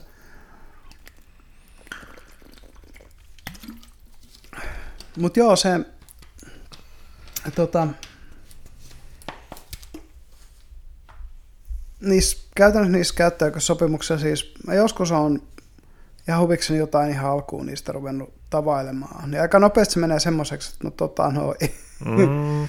ja sitten sit se, että, että voiko nämä olla, jossain vaiheessa oli niinku tyyliin silleen, että, että jos käytät Windowsia, niin Microsoft suunnilleen omistaa sun tietokoneen. Mutta niinku, no, näistä, näitä niinku, tai, si- tai sen voi tulkita sillä tavalla jonkun kohan, mitä sinne oli kirjoitettu legalistillä. Että... No, tai sitähän esimerkiksi, siis nämä tosi monet, esimerkiksi mm. Apple tavallaan yrittääkin tietysti mielessä mm. harrastaa, että, että sä et omista sun laitteita, mm, vaan mm. että ne on niin kuin enemmänkin liisimeininkiä tavallaan just, ja se, mm. siihen niin kuin, Sulla nyt vaan on käyttöoikeus tämän aikaan. Niin, niin, mm. niin. No, tai se on yleensäkin, että mitä tahansa sä ostat digitaalisesti jostain kauppapaikasta. Mm. Sanotaan vaikka Amazonin tai, tai Kindle mm, tai mm. Kindle niin kuin e-kirja tai Audiblen äänikirja, mm. niin jossain vaiheessa ne voi vaan todeta, että no niin, nyt tämä ei olekaan Ei. enää sun. Et, et, et, et ole kos- koskaan, koska et ole koskaan ostanut Joo. sitä jotain, vaan se on vaan se käyttöoikeuden tai lukuoikeuden. Koska se on niin, että iTunes oli eka, mikä teki tämän musiikille, että niiden käyttöoikeussopimus oli sellainen, että sä et enää osta niitä biisejä itsellesi. Ei kun ei, vaan se on varmaan ollut Spotify. No Spotifyssahan se et kyllä ostakaan niin, sä mitään. osta muuta kuin sen suoratoistopalvelun Niin. käyttöluvan. Eikö joo, se, kyllä se varmaan sitten ollut Apple, koska Mm. Oliko se niin peräti, että jos, jos sä lakkautat sen sun iTunesin, sä menetät sen, Öö, menetät sen musiikin. tai Voiko niitä edes downijämppäreiksi? voi, voi. Okei. Joo, joo. Siis se, että, tai, mutta siis, että tätä näin on mun mielestä jossain vaiheessa on Applekin muistaakseni on harrastanut sitä, että, että tota, jos et sä ole ladannut niitä sun ostettuja koneelle, Mm. Koneelle, niin sit se on vähän niin kuin, no, tough shit, että sinä nyt sen on käyttöoikeuden ja käyttöoikeus on nyt poistettu. Niin, niin tunnus on lukittu. Ja, Ja, ei edes mitään, että tunnus vaan, että siis sanotaan, että jostain syystä niin kuin Apple on vaan niin, tai se levyyhtiö, kenen Mm. kanssa Apple on tehnyt sen sopimuksen, niin se oli jo alun perin vaikka sanotaan viisi vuotta. joo, Ja sitten Apple on todennut, että ei me nyt haluta enää tätä maksaa. Että, niin, että niin. whatever. Että, no, estetään käyttäjien lataamasta noita, että, että Aivan. jos, mutta et, ei poisteta, ei poisteta niin kuin tietokoneita kuitenkaan, vähän niin kuin tälleen. Ja sitten mä muistan jossain on tapahtunut vastaavaa niin peli soundtrackin kanssa. Mä en muista, Okei. mikä se oli, että olisiko se ollut näitä jotain näitä Guitar Hero tai jotain näitä Guitar, Mm. mm. muovikitar-rämpytyspelejä, missä niinku, nää niinku vaan, ei kun ootas nyt, Mm. Olisiko se ollut joku Tony Hawk, mutta jotain tämmöisiä mm. pelejä, missä on ollut niinku näitä, niin ne, ne on niinku yhtäkkiä vaan sieltä kadonnut niinku suurin osa biiseistä. Okei. Joo, no siis kun mä kävin miettimään just jotain GTA tai muuta, missä on näitä radiokanavia, mitä ihmiset kuuntelee, että voiko Mm. niistä sitten, mutta Ee, GT ei varmaan mutta siis, että Siis jos Mm. ajattelee, että mi- minkä takia totakin tapahtuu, tai minkä takia esimerkiksi varmaan GTAssa ei va- va- varmaan tuota tapahtumaankaan, mm. on, että eikä että Rockstar esimerkiksi teki sellaiset sopimukset sitten, että maksoi enemmän siitä niin sanotusti hamaan tulevaisuuden Mm, mm. jatkuvasta lisenssisopimuksesta, mutta sitten Niin, niin. joku toinen firma taas on vähän niin kuin säästänyt, että no, ei tätä kukaan pelaa enää viiden vuoden jälkeen, että otetaan nyt tää, tällä halvin, halvin mahdollinen lisenssi ja no, sitten, Niin joo, sitten ostat Steamista pelin, etkä saa musiikkia mukana. niin, Jotakin näin. jotakuinkin näin. Joo, se on. Ja tota, mutta toi on just, että missä menee se raja, että kun sä ostat jotain, että sä omistat se, ja missä vaiheessa omistat vaan käyttöoikeuden. Et kun Mm. Öö, vielä pitkään Steamin tulon jälkeen mulla oli kyllä tapana ostaa nämä Football Manager-pelit ihan niinku, mm. Mm. DVD. En mä niitä koskaan ni- niinku DVDltä asentanut, mä vaan otin sen koodin sitten sieltä ja syötin sen Steamiin ja peli asentui, mutta et se, että mulla oli myös fyysinen kopio siitä pelistä. Joo, mäkin tein pitkään Et aikaa se- sitä, mutta sitten, sitten mä jotenkin keksin Steamin alennusmyynnit, Joo, ja sitten oli vähän sellainen, hmm, kolme euroa tästä pelistä, tämä on aika halpa. mä, mä keksin piraattipoikaman alennusmyynnit ja No itse asiassa, itse asiassa Pirattipokaman alennusmyynteihin just jos vertaa, että okei, no se on kolme euroa vaikka viisi euroa tai joku tällainen, niin kuin mitä Steamista saa sen Mm. kuvaan alle, allesta ottaa. joo, siis Niin nykyisin, sit se on, ja tai joku Good Old Games, mistä Joo. saa ihan hito hyvin pelää todella halvalla. juu, juu. Tai siis se, mm. koska Ja ne omistaa vielä itse. Niissä on DRM ne, ne saat kokonaan itsellesi. Sehän niissä on niinku... Tai Gamesissahan on se periaate, Mm. että ne on niinku, tavallaan oikeasti omistat niinku siis Jep, sillä itse, että jos Games jotenkin kaatuu jossain, jossain Jep. niin sitten ne niinku, julkaisee jonkun niinku semmoisen, millä saa niinku ne Jep. DRM kaikki niinku, pois. Juu. Tai jotain tällaista. Steam, Steamissa on muistaakseni vähän vastaavanlainen lupeus, mutta jostain hmm. olen kuullut tätä, että se Good Old Gamesin juttu on vähän niin kuin pommin varmempi. Niin. En, en ole varma, mikä siinä olisi Niin, niin, niin. juttu. Kun musta niitä, niin mä en muista onko niissä edes, kun ne on niitä vanhoja pelejä, niin välttämättä ole. Eihän niin se ei ihan vanhoissa tietenkään ole, Mitä mutta tiedän, että siis, joo, koska kyllähän Good Old, Good, Good Old Games kauppa, niin siellähän myydään ihan uusimpiakin pelejä. Niin joo, se on nykyisin niitäkin joo. Joo, että on se siis Sehän sillä lailla alkoi alun perin Juu, sillä, että ne oli pelkkiä No, klassikoita. not good old games. Niin, kyllä. Niin tuota, ähm, Mutta joo, se, se tota, jotenkin siihen, siihen niin kuin luottaa. Ja mä Mm. muutenkin niin kuin pitkälti tykkään pelata klassikkopelejä tai en mä nykyisin pelaa juuri mitään, mutta että, että tota, näitä viimeisimpiä just joku Crusader Kings 2, tietysti kyllähän se viimeisin lisäosa taitaa olla jostain ihan muutaman vuoden takaa, mutta, mutta itse peli on vuodelta 2006. Mm. Et, et. Mutta joo, nämä on tosiaan, nämä, vaikka nämä ei ole salaliittoja, niin näistä on hyvä puhua, koska näissä se teollisuus on hyvin yksimielistä niiden etujen tai niiden niinku sen kautta, mitä ne haluaa pitää itsellään. Mm. Että tämmöinen Good Old Games on just aika niin kuin, ää, tavallaan poikkeus. Poikkeus tämmöisessä. Että et yhä Mm. enemmän se menee siis siihen, että et pyritään siihen, että yksilö ei omistaisi mitään, Mm. vaan että kaikki olisi vuokrattua tai liisattua tai käyttöoikeudellista tai että Mm. niin kuin kaikki, kaiken omistaa käytännössä sitten korporaatiot. Mm. Ja, ja niin kuin, se nyt on tietysti aika synkkä tulevaisuusnäkymä. Mm. Se on vähän niin kuin silleen, että otetaan kapitalismin ja marksilaisuuden huonot puolet ja laitetaan ne yhteen. Mm. Siltähän se kuulostaa käytännössä. Et, et, tota, ei, ei se, se, kyllä ainakin itsellä on se, että jos vaikka nyt omistaa jonkun, etenkin sit kun se menee siihen, että niinku, no tosiaan su- sulla on käyttöoikeus johonkin autoon, ja sitten kun se käyttöoikeus vanhenee softa lakkaa toimesta Mm. autoa ja lähde käyntiin, pitäisi mennä töihin aamulla ensimmäinen ensimmäistä, niin tuota, kyllä mun, mun on sellainen olo, että, että kun tämmöiset ei ole mahottomia, ne ei tällä hetkellä ole vielä myöskään mahdollisia, musta tuntuu, mutta ne ei myöskään mahottomia, että, että, tai just joku traktori jossain maatyössä tai mistä, mitä tahansa näitä on, niin, niin, niin, koska se teollisuuden halu pitää ne jutut hallussa ja kontrollissa on niin iso. Mm. Ja ne kaikki firmat on samaa mieltä, ne on isoja loppaajia. Mm. Siis teknolobbihan on todella iso. Mm. Niin, niin, ja ja niin kuin toinen, mistä tässä tapellaan, on tämä internetin vapaus. Kun, Niin, eli, onko se in- internet niin kuin public utility, onko se vähän niin kuin vesijohto- ja viemäriverkko, että kaikkien pitää pystyä käyttämään sitä yhtälaisesti no, niin se on kanssa se termi siinä, se net neutrality. Niin, Joo. kyllä. Eli, eli ei saa antaa preferoitua piuhaa jollekin Mm. verkkosivulle. Tai et, et, Mm. Koska siitä on niin kuin jotain esimerkkejä on maista, jossa sitä ei ole, niin kuin just esimerkiksi Burma. Öö, niin Burmassa internet on melkein synonymi Facebookille.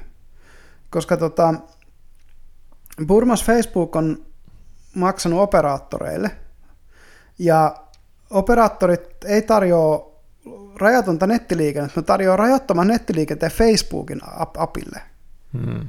Niin, se- niin kaikki burmalaiset käyttää Facebookia, koska se on se, mikä on ilmasta. Mutta tuosta sitten se käänteinen, tai mikä on sitten Mm. se, mitä vastustetaan Mm. paljon, on esimerkiksi tämä sitten, että nämä Jenkeissähän tätä on tapahtunut jo esimerkiksi, Mm. että, että niin kuin jotkut nämä internettarjoajat tarjoajat ovat hidastaneet Netflix-liikennettä muun muassa. Niin aivan. Et, Että, Että, tota- tai, tai sitten toisaalta vaatineet Niin, että vai- vai- Netflixiltä enemmän niin. rahaa, että etteivät hidasta. niin, niin että et tosiaan käyttäkää meidän paikallista, koska kaikillahan näillä operaattoreilla on ihan niin kuin Suomessakin on kaikki Elisa-viihteet ja muut. Ei se edes ole, ihan- ei se edes ole tota, Mm. vaan se on, se, on, se on ihan sitä toisaalta, että Netflix esimerkiksi tuo niin paljon kuormaa verkkoon, Niin, kun niin, niin moni katsoo sitä. se syö. Jep. Että se, se, se, niin. Ja sitä kautta sitten, niin kuin, että no, Mm. että, e- että, no ehkä siinä on vähän niin kuin tällainen, että ei me nyt haluta lisää runkoverkkoja rakentaa tai jotain Mm. tällaista, näin, että tämä Netflix-liikenne, vaan, Jep. vaan että mieluummin halutaan sitä niin kuin hillitä sitten, että tyyliin Mm. käsketään Netflixin maksamaan enemmän ja sitä kautta se maksa, maksattaa, niin kuin Netflix maksattaa sen asiakkailleen, jolloin toisaalta sitten asiakkaiden määrä vähenisi kenties ja sitten jotain tällaista ne vähän niin kuin, Niin ja siis toi, toikin vielä niin kuin oikeastaan, että että et sitten kun me ollaan siinä tilanteessa, jossa ihmisillä on niitä 8K-telkkareita, ne haluaa sen laatusta striimata, niin se datan määrä, mitä sieltä pitää striimata TV-showta varten, on ihan hillitön. 4K HDR Netflixistä. Se oli muistaakseni karvan verran alle 16 megabittiä sekunnissa. Joka aivan hillittömästi. On se, on se siis sellainen, että jos ajattelee, Se on ihan vitusti dataa. että kymmenen vuotta sitten vois, olisikohan silloin yleisin ADSL tai ADSL 2 liittymät ollut niin kuin Mm. just 80, että 810 mega, Mm. megabittiä.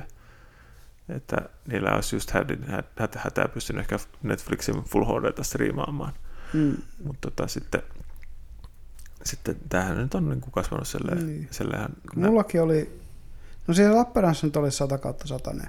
Joo, tai jossain oli 10 Al- 10 Alnetissa. Niin joo, riippuu Alnet kohteesta. Niin, niin että jot, jot, en, luulisin, että ne on päivittänyt ne, ettei siellä ole On enää niitä varmaan, 10 ei kautta niitä 10, mutta 10 jos ajattelee, että vielä olisi jotkut 10 kautta 10, niin sulla on se uusi hieno äh, 4K HDR-telkkari siellä, siellä niin, että pysty katselemaan niin kuin 4K HDR. Jep. Ja sitten taas ähm, Kuopiossa, niin mulla oli neljä kautta yksi meganen ADSL, Mm. kun ei siellä ollut tuommoista opiskelijaverkkoa, mikä Lappeenrannassa oli yliopistolla. Mm. Ja ei sillä nyt olisi katsottu. Kyllä sillä nyt niinku, no siihen aikaan tietysti siis 15 vuotta sitten, niin Piraattipoukama oli Mm, kaikkien lempipaikka, koska ei ollut striimauspalveluita. Ei, ei. Tuon makuun niin voi mennä ja vuokrata, jos haluaa. Mutta kyllähän se meni siihen, että ne downittiin koneelle ja katsottiin Mm. mm. koneelta. Mutta nekin oli nyt 700 megan niin CD-kokoisia aveja siihen aikaan. Um, Mitä mä itse esimerkiksi pääosin down, joku elokuva tai, tai jotain, no mitään VV-paineja, kun kattelin niitä. Ne saattoi olla useammassa paketissa sitten joku VVN. joo, tai mä yritän vähän miettiä, että missä vaiheessa Mm. ne muuttuu. Niin olisiko se sitten ollut, että kun, kun mä jotenkin muistelisin tällaista 1.4 gigaa, Mm, no niitä, se- sellaista olisi ollut joku, niin onko se jotain divaksia sitten? niin. Tai jotain, joo. Mutta että joo, että, että Ei ne isoja paketteja kuitenkaan silloin 15 joo, mutta sitten sen jälkeen, kun jossain vaiheessa tuli niin kuin Full HD yleistyi, niin sittenhän. Mm. sittenhän ne on ollut niin Siinä kuin, on ollut jotain, jotain tota Blu-ray-rippejä. mm, Mutta mutta että pakattuina kuitenkin, niin kuin puhutaan, sanotaan alle 10 gigatavusta, Kyllä. ja näin poispäin. Että. mut joo, tosiaan, niin, niin, niin nämä streaming, kun se oli musta hauskaa vielä silloin, koska sitä piratismia ihan oikeasti kannatti tehdä lähinnä sen takia, että se oli niin vaivatonta. Mutta sitten kun päästiin niin kuin, miten se sanoisi, jotenkin näihin oli moderneihin, oikeasti- moderneihin niin just joku Steamin tosiaan alennusmyynyt tai Good Old Gamesin halpist pelit. Kun ne ei ole montaa euroa ja ne on tolla tavalla sun koneella. Niin, ja sitten vielä siis se, että öö, no jos sä ajattelet vaikka Netflixiä, Mm. niin jossain Mm. vaiheessa Netflixin tarjonta muuttui Suomessakin sellaiseksi riittäen isoksi. Niin, niin, että se on niin laaja, että se kannattaa maksaa. Niin, Joo. ja vaikka et sä nyt sitten välttämättä saa sitä just elokuvaa, minkä sä haluaisit Mm. katsoa, että joo, sä voisit sen Mm. mm. käydä piratoimassa tai jotain. Niin, tai ostaa YouTube Moviesista, mitä ne maksaa, niin joo, joo, niin, että joo, vuokraa. yksittäinen tai, elokuva, niin, niin. ne pystyy nykyisin nettivuokraamaan just jollain kahdella eurolla jotain leffoja. Ja, kun ei tämmöisiä ollut silloin 15 ei vuotta ollut, sitten. ei ollut. Niin nykyisin ihan mitä tahansa haluat, niin saat laillisesti niin halvalla ja niin kätevästi, että ei, se niin piratisointi on hankalampaa Mm, no, puuhaa. no sa- sanotaan, sanotaan näin tällä vähän niin kuin Mm. länsimaissa ja Mm. työssä käyvälle. Kyllä. Että joo, että, tai kyllä mä nyt sanoisin, että ei varmaan hirveän monelle opiskelijallekaan se, Netflixi, mitä se maksaa sitten kuussa? Öö, no siinähän on eri niitä tierejä, että se on okay. se kallein 4K, onko se 17 vai 16 tekee kuussa, Joo. sitten Full HD, olisiko 12, Juu. ja sitten joku, olisiko muuten vielä SD ja HD 720p, niin olisiko se Mm. halvin jonkun 6-7 euroa kuussa. Niin, että ei se sitten hirmu kallis ole. N- Niin siis selle, että, että ei se niinku opiskelijaan budjettiin luultavasti kaataisi. Niin, se on- toi on jo halvempi kuin puhelinliittymä. Niin, kuitenkin. niin. Et kun ennen vanha ne viihdepaketit maksetaan 30 kuussa, Mm. kun miettii jotain lisäviihteitä ja mitä näitä oli. Mm. On niitä varmaan siis vieläkin, enkä tiedä mitä ne maksaa, mutta et niinku... Ja sitten tosiaan se, että miten paljon viihdettä saa siis ilmaiseksi, kun meillä on kaikki Yle Areenat ja, ja tota, Mm. just YouTubeit ja Odysseet ja BitChutit ja niinku näitä nettisivuja. Siis sitähän niinku, media on kulutettavaksi enemmän kuin meillä on aikaa kuluttaa, joka on aika niinku selkeä. Ja, tota, ja se on hauskaa siis sit vielä musiikista, niin Spotify, Spotify Premium-homma. Mm. Niin, niin sehän on niinku, sitähän myydään kylkiäisenä jo niinku vaikka nettiliittymiin tai Mm. mihin tahansa. Et kun siitäkin on tullut niin yleinen ja en mä tiedä omistaako ihmiset enää LP-levyjä nykyisin kaikki keräilee Mm. mun kaltaiset ludditit. Mutta tota, LP-levyissä fiilistä tai siinä on niinku se oma, oma juttunsa. Mutta cd esimerkiksi, niin niitähän myydään nykyisin vähemmän kuin LPitä. Niin, voi olla jo. Et, En, tota, en ole selle... Joo, se oli ihan pari vuotta, ehkä vuosi tai kaksi sitten, kun, kun eka vuosi, kun LPden myynti uudestaan ylitti CDden myynnin, koska ei CDs ole sitä samaa niin kuin, siinä on se uutuinen viehätys, No. tuli, mutta ei, ei, ja helppous, mutta et ei niissä ole sitten sitä samaa semmoista, tai siinä on sit se- semmoista hipster, mitä, miksi sitä nyt haluaa sitten kutsua, mutta tiedätkö.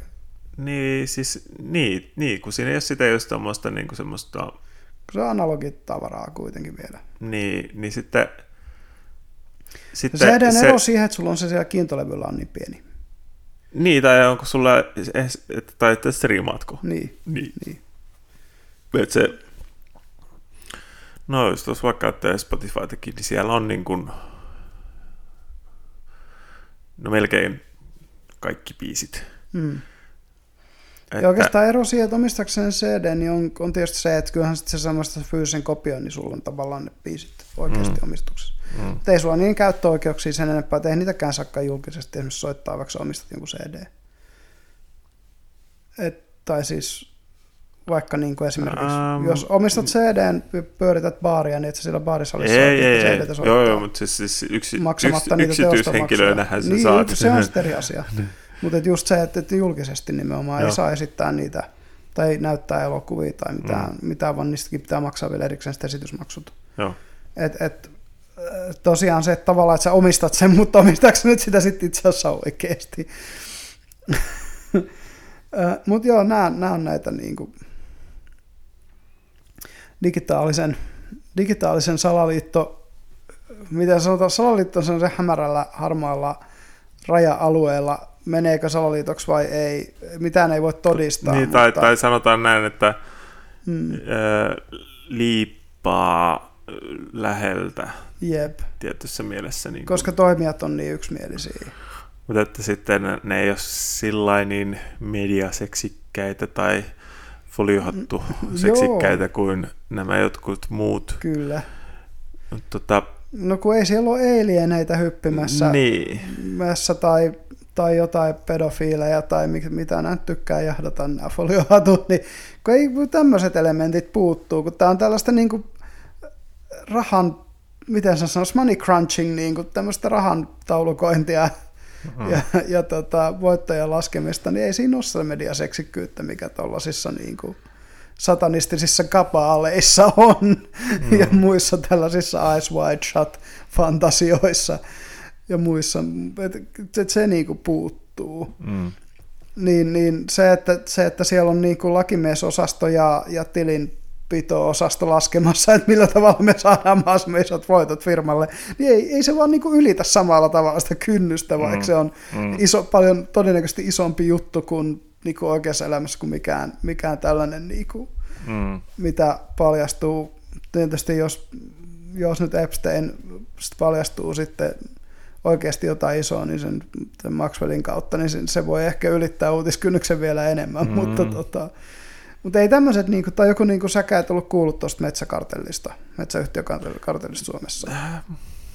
Tai mä en varma, siis kyllä mä se mitä varmaan oli kuullut, mutta sitten se oli mm. vaan jäänyt niin hyvin unohduksiin. Niin, että se, ei, se ei kuitenkaan ollut semmoinen, että, että niinku, samalla tavalla kuin Ikken reptiliaani alienit, joille nauraa, ne jää mm. mieleen, mutta sitten kun se on tällainen metsäkartelli, missä puhutaan jostain puun hintojen itrauksista, niin ei se ole vaan niin kuin samalla no, tavalla si- semmoinen. Siinä ei ole mitään sitä mediaseksikkyyttä, se on ihan niin kuin täysin... Kyllä. täysin, että aha, jaatte tämmöistä, no, not a day. Jep. Mutta tehdäänkö semmoinen, että otetaan nyt tauko ja jatketaan Joo. sitten näistä meillä muista. On, meillä on vielä, vielä tota muutakin kuin kaupallisia salaliittoja ne. tiedossa, mistä tullaan puhumaan sitten tässä ihan kohta. Jeps. Ja nyt ollaan puhuttu aika pitkä pätkä tosiaan kauppakartelleista ja muista, niin mennään poliittisiin ja Joo. valtiollisiin salaliittoihin, jotka on paljastunut. Että eiköhän me aloittaa näistä Suomen historian. Mm. Historian näitä nyt ainakin toisesta maailmansodasta löytyy muutamia kappaleita. Suomella oli hyvin läheinen ja hyvin hankala suhde Natsi-Saksaan mm. nämä tietyt sotavuodet, mitä, mistä sitten jotkut on pitänyt Suomea Natsi-Saksan liittolaisena, toiset on sanonut, että me ollaan oltu kanssa sotioita. Mitä termiä se nyt haluaa käyttää, niin, niin, niin samansuuntaisia intressejä tietyllä tavalla kuitenkin, kuitenkin oli. Mm, tai... Et Suomea ehkä on ihan täysvaltaisesti pidetty akselivaltana. Yhdysvallat esimerkiksi ei koskaan julistanut Suomea vastaan sotaa, mm. eikä Ranska. Iso-Britannia sen sijaan julisti. Joo, joo. Mutta tältä ajalta on muutamiakin. No, tietysti tällaisia nope, aika nopeastikin paljastuneita juttuja, mitkä koski Suomea, oli tämä Molotov-Ribbentrop-sopimus. Mm mistä me kaikki opitaan historian tuolla, mutta sehän oli salaliitto siihen aikaan. Mm, mm. Eli ei, ei siitä niin kuin muut ulkovallat tiennyt, että koko Itä- ja Keski-Eurooppa on jaettu mm. Natsi-Saksan neuvostoliiton etupiireihin. Mm. Eli, eli sitä sotaa valmisteltiin jo silloin 30, mitä hän olisi ollut 7-8, kun näitä sopimuksia tehtiin. Eli tuosta mulle mm. tuli mieleen sitten tämä, kun ajattelee just tätä Suomen vähän niin kuin liittolaisuutta Natsi-Saksan kanssa, mm. kun eihän Suomeen niin kuin kukaan muu tavallaan auttanut, tai hyri, mm. hyvin vähissä määrin. Että, Jossain määrin saatiin jonkunlaista ruokaa ja humanitaarista apua Ruotsista. Joo. Joka oli poluuten Mutta että, että niin kuin aseethan me saatiin Saksalta. Aseet oli jo, ei, ei Ruotsi, Ruotsi ei olisi Suomelle myynyt kyllä varmaan. Mm. Mutta tota, ihan jo sen takia ne ei halunnut Neuvostoliiton kanssa mitään kahnausta. Mm. Ja tota, no, ja en tiedä, olisikohan, olis, olikohan...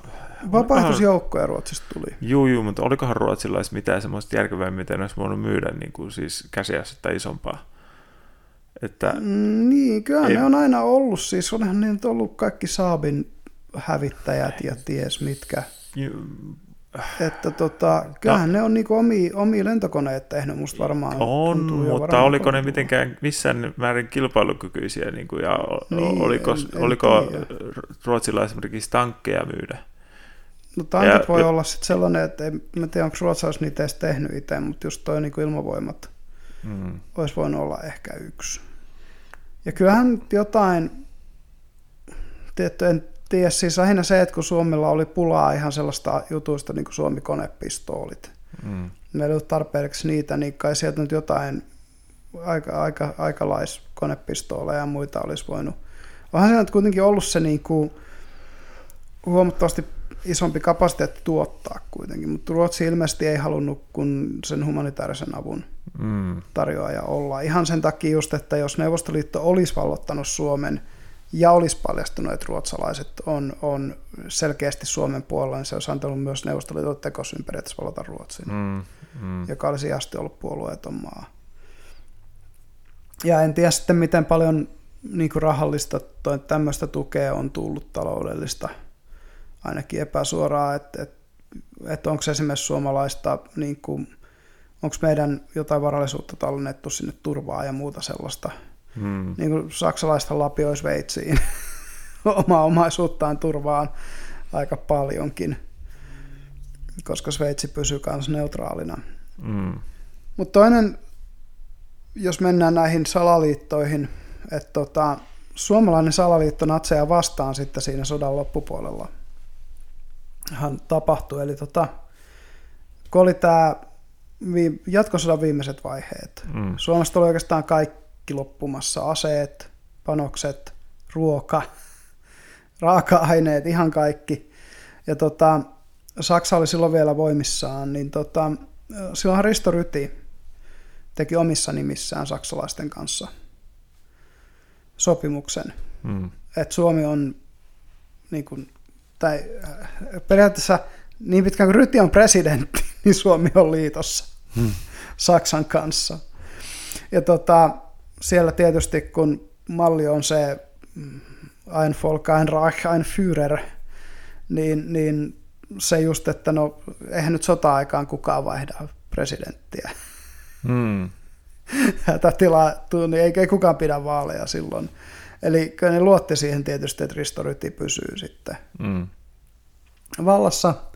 Ja sitten tietysti kun haluttiin irrottautua sodasta ja lopettaa jatkosota ja tehdä erillisrauha Neuvostoliiton kanssa, niin, niin tota, siinä vaiheessa Risto Ryti astui, astui sitten tästä asemastaan pois ja Mannerheimista tuli valtakunnanjohtaja tai siis kyllähän sitä kutsuttiin varmaan presidentiksi, mm. mutta ei, ei valittu vaaleilla presidentiksi. Mm. Eli tota, ja Mannerheim otti tehtäväkseen tietysti sitten, että tehdään rauhan Neuvostoliiton ja Britannian kanssa. Mm. Mutta siinä, siinä tosiaan saksalaiset luotti siihen, että, että Suomen niin kun, valtion johto, kun ne on tehnyt tämmöisen sopimuksen, niin ne niin pysyy siinä. Mm. Ja, ja se oli ihan selkeä tavallaan salaliitto. Mm. Ja Ryti maksoi siitä sitten kovan hinnan. Mm-hmm. Eli hän oli se, joka tuomittiin Suomessa pisimpään sotarikos vankeusrangaistukseen, eli 18 vuodeksi linnaa. Mm. Ja, ja tota, mutta et, et tosiaan näitä salaliittoja, mitä on, no tämäkin on varmaan sellainen, mitä historian tunnilla, en tiedä, onko, onko sitten ollut puhetta voi olla, että sielläkin nämä, nämä käydään läpi, läpi Kyllä, mutta... siellä mun mielestä, että ei nyt mitenkään hirveän syvällisesti vissiin mm. kuitenkaan, mutta... Mutta joo, tämä tämä oli, ja, ja tota, tietysti talvisodan alkuuhan liittyy, liittyy tota, yksi tapaus nimeltä Mainilan laukaukset, mm. joka oli ihan siis Neuvostoliiton nykyisin tai nyky-Venäjän myöntämä provokaatio. Eli, eli hän ampui itse omia joukkojaan tykistöllä ja syytti siitä oliko se, ei se vissi ollut se omia joukkoja, vaan oma puoli sit kylää. Et se, ei se sitä neljä ollut. rajajoukkoa siinä kuoli siinä. Ai, sen verran mä kattelin sitä. näitä faktoja tässä, kun mä tutustuin tähän keissiin. Tai ainakin no. ne, niin kuin sanottiin, että neljä neuvostoliittolaista – tällaista rajavartijaa olisi kuollut siinä Mainilan mm. laukauksissa. Ja, ja tota, siinä oli se tietysti myös suomalainen tykistö, ei ollut lähelläkään rajaa. Mm. No koska ne oli tarkoituksella vedetty pois, että näin ei pääsisi vahingossakaan käymään. Nimenomaan, koska ei todellakaan haluttu provosoida Neuvostoliittoa, mm. kun tiedettiin, että se sota tulee olemaan synkkä ja maksu, maksamaan mm. paljon. Ja tota, neljä päivää myöhemmin näiden niin sanottujen mainonlaukausten jälkeen, niin Neuvostoliitto julisti sitten sodan Suomelle. Ja siinä oli, että Suomi ehdotti jotain puolueetonta tutkintaa siitä. Kyllä. Mutta että, no mitä se nyt tutkia, koska sehän nyt on, oli, että Neuvostoliitto halusi hyökkää ja sillä ne sai sen niin. kasvuspellin. Kyllä. Hmm. Ja, ja tota, siitä käynnistyi käytännössä sitten, sitten tämä niin kuin, voisi melkein sanoa, että, että pohjoinen rintamasta toisessa maailmansodassa kokonaisuudessaan. Hmm. Ja se oikeastaan ajoi myös Suomen aika pitkälti sitten Saksan vähän niin kuin syliin. Mm. Ei meillä ollut paljon vaihtoehtoja. Talvisodassa oltiin pitkälti tietysti yksin, mutta, mutta tota, ei ollut silti mitenkään hirveästi vaihtoehtoja. Mm. Ja, ja siinä vaiheessa vielä siis Britannia ja Ranskahan ei olleet tässä vaiheessa vielä esimerkiksi Neuvostoliiton liittolaisia. Mm. Tämä liittolaisuus tuli paljon myöhemmin siinä vaiheessa, kun Natsi-Saksa oli edennyt paljon pidemmälle. Mm. Niin tota, talvisodassahan soti muun muassa Brita- britannialaisia vapaaehtoisjoukkoja, mm. samoin kuin ruotsalaisia.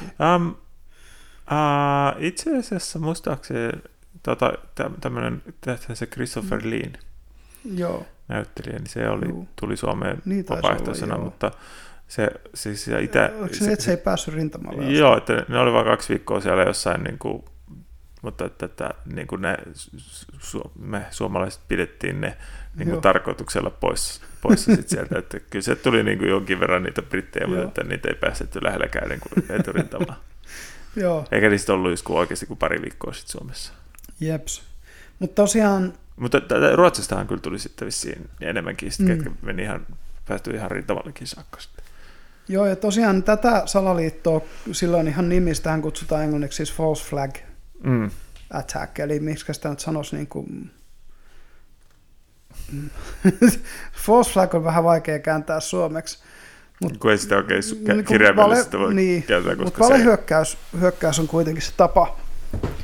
Tai, tai, niin, vale, tai, tai vale... Ei, ei, se, valeprovokaatio ehkä.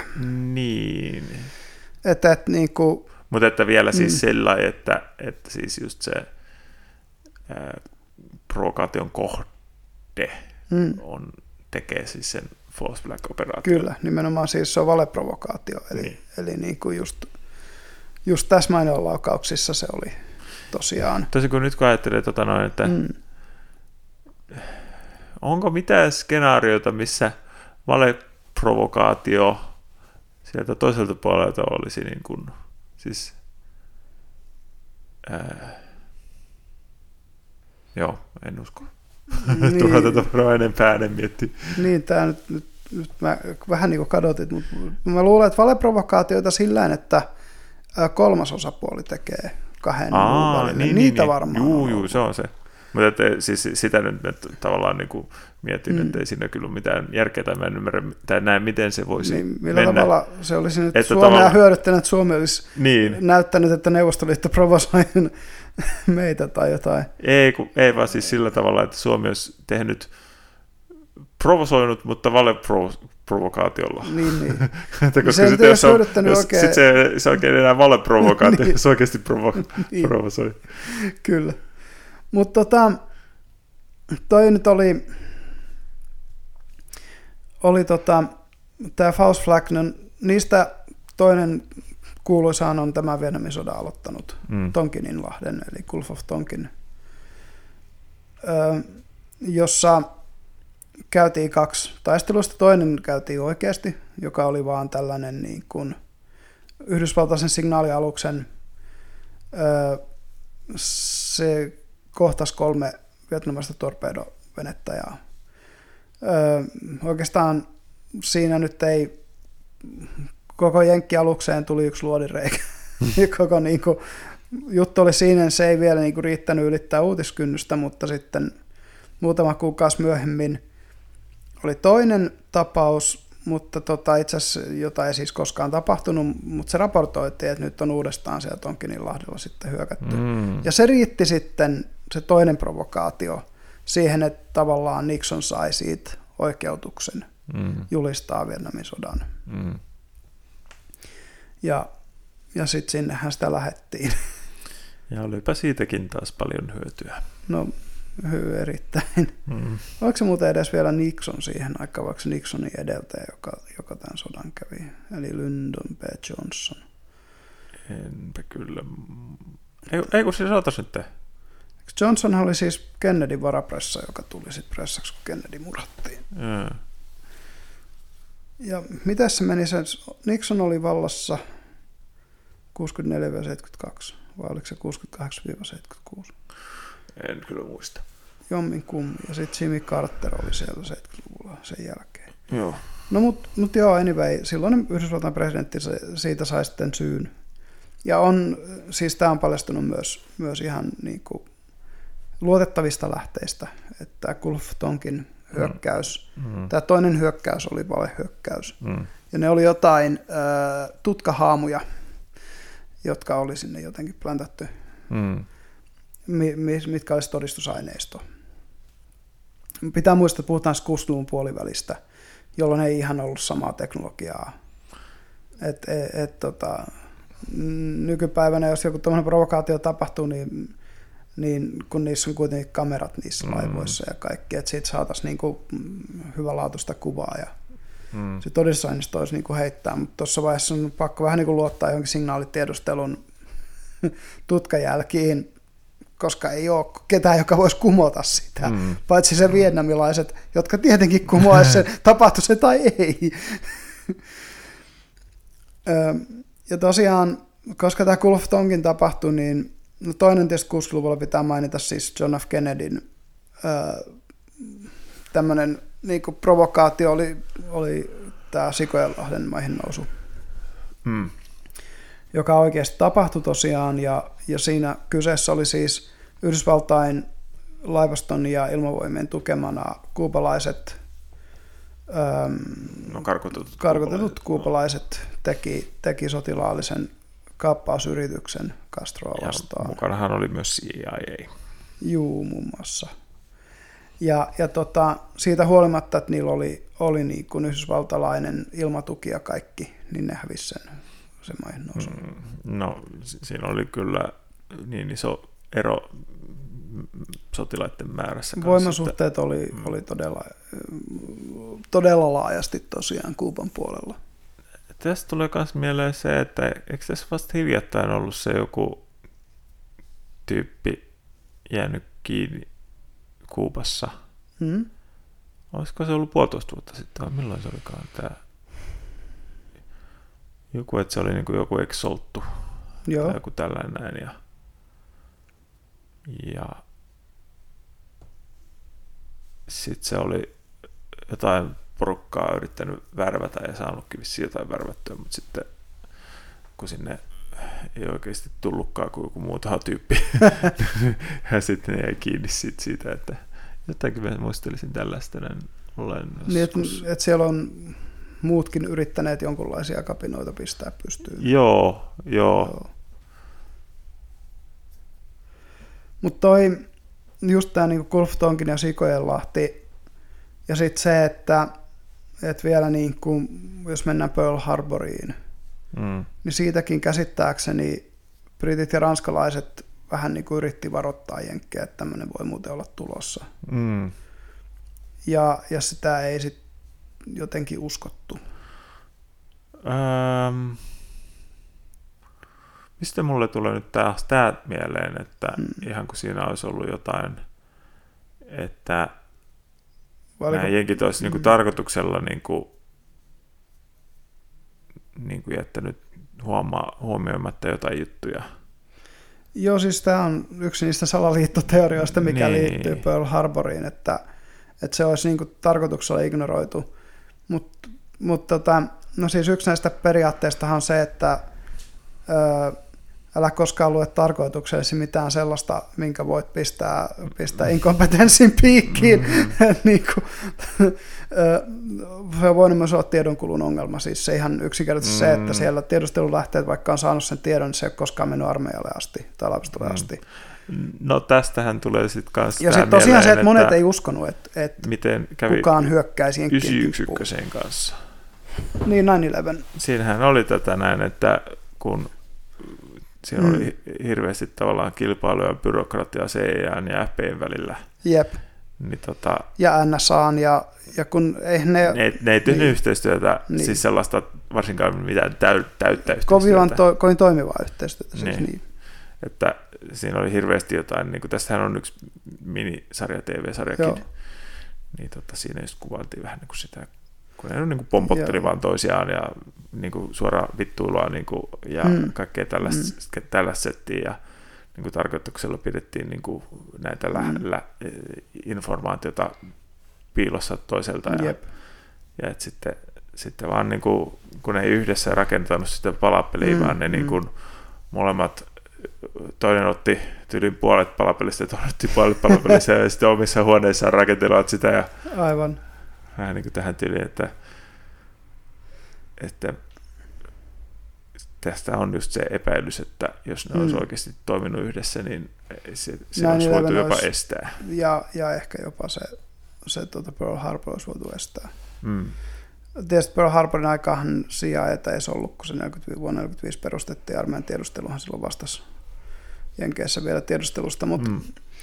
mut mitä pitää siis, ennen kuin mennään vielä näihin, näihin tota, salaisiin poliiseihin ja, ja tiedustelujärjestöihin, mitkä on oma, oma tämmöinen salaliitto maailmansa, niin, niin tosiaan se, että se 9-11 salaliitto on saanut hirvittävän määrän polttoainetta näistä tämmöisistä niin kuin Sikojen Lahti ja Gulf of Tonkin. Ja, Mm. Koska näitä tällaisia false flag-provokaatioita on läpi Niin, maailman niin, ollut. siis sitähän ja, on puhuttu, Ja just että- se, että et, et, niinku, välttämättä sen ei tarvitse olla false flag, se riittää vaan, että sä avaat oikeat portit sille porukalle, joka oikeasti haluaa tehdä jonkun, jonkun terroriiskun. Niin, tai että si- sitähän se on ollut, että se on, se on just, että se ja Faustback-operaatio olisi sit ollut Mm. sitten täysin yksi ykkö, ykkönen, että kaikki, kaikki tällaista. Että. Jep. Mutta siis tosiaan nämä tiedustelupuolella sitten, siellä riittää näitä salaliittojuttuja. Näitä vanhimpia on nämä tietysti tämmöiset niin kuin Operation Mockingbird ja COINTELPRO, mitkä oli molemmat käytännössä niin kuin kasvavaa kansalaisoikeusliikettä, feminismiliikettä ja hippejä ja, ja tätä niin kuin porukkaa vastaan suunnattuja tällaisia. Öm, Toinen Mockingbird oli nimenomaan siis mediakampanja, millä pyrittiin vaikuttamaan käytännössä niin kuin antikommunistista pro-isänmaallista sentimenttiä Mm. FBIn toimesta lehdistöön, niin että, että tavallaan mm, julkinen mielipide pysyisi esimerkiksi just jonkun Vietnamin sodan puolella. Mm. Ja, ja tota, tästä, tää on, tämähän on siis paljastunut juttu. Ja sitten tämä COINTELPRO oli tämmöinen, missä soluttauduttiin muun muassa just tähän Martin Luther Kingin, Kingin ihmisoikeusliikkeeseen, Mm. hippien pariin ja, ja kaikkiin näihin tällaisiin sodanvastaisiin, mitä nyt oli tätä Woodstock-liikehdintää ja muuta. muuta tota. Ja sitten tietysti ö, orastava War on Drugs niihin Mm. aikoihin, minkä, minkä Nixon oli nimenomaan julistanut 60-luvulla, niin tuota, ö, toi tavallaan pökköä pesään, että sitten tämä niinku psykedeeliliike, Timothy Learyt ja kumppanit, niin haluttiin pistää nurin. Mm. Ja, ja siitä saatiin tietysti hyvä lyömäase tätä niin kuin, mm, ä, sodan vastaista liikettä kohtaan, Mm. mm. että nehän on siis huumepääkommunisteja Mm. ja niin anti-amerikkalaisia kukaan voi olla. Mm. Ja Timothy Leary oli hetken aikaa Amerikan vaarallisin mies Mm. Nixonin mukaan, että tota, Ja samaan aikaan CIA harrasti sitten näitä MK Ultra Ultra mielen, ö, mielen kontrollointi. Mielenhallinta, totuusseerumin etsintä, mm. tämän tyyppisiä ö, kemiallisen uuden as, niin kuin diskreetin aseen etsintä. Mm. Että nehän Ähm. testas, testas LSDtä muun muassa antamalla sitä myös salaa niin kuin jotenkin vissiin niin kuin tyli julkisella paikalla lipsauttaa jonkun kahviin tai vastaavaan. Yksi oli siis tällainen nevadalainen bordelli, mitä CIA pyöritti. ja niille bordellivieraalle annettiin LSDtä, koska se, se oli just hyvä silloin 60-luvulla. Mietin nyt silleen, että tota, joku kokee tuollaisen niin odottamattoman hulluus LSD-kohtauksen. Mm. Kelle se voi kertoa siitä, kun kaikki kysyvät, missä se tapahtuu?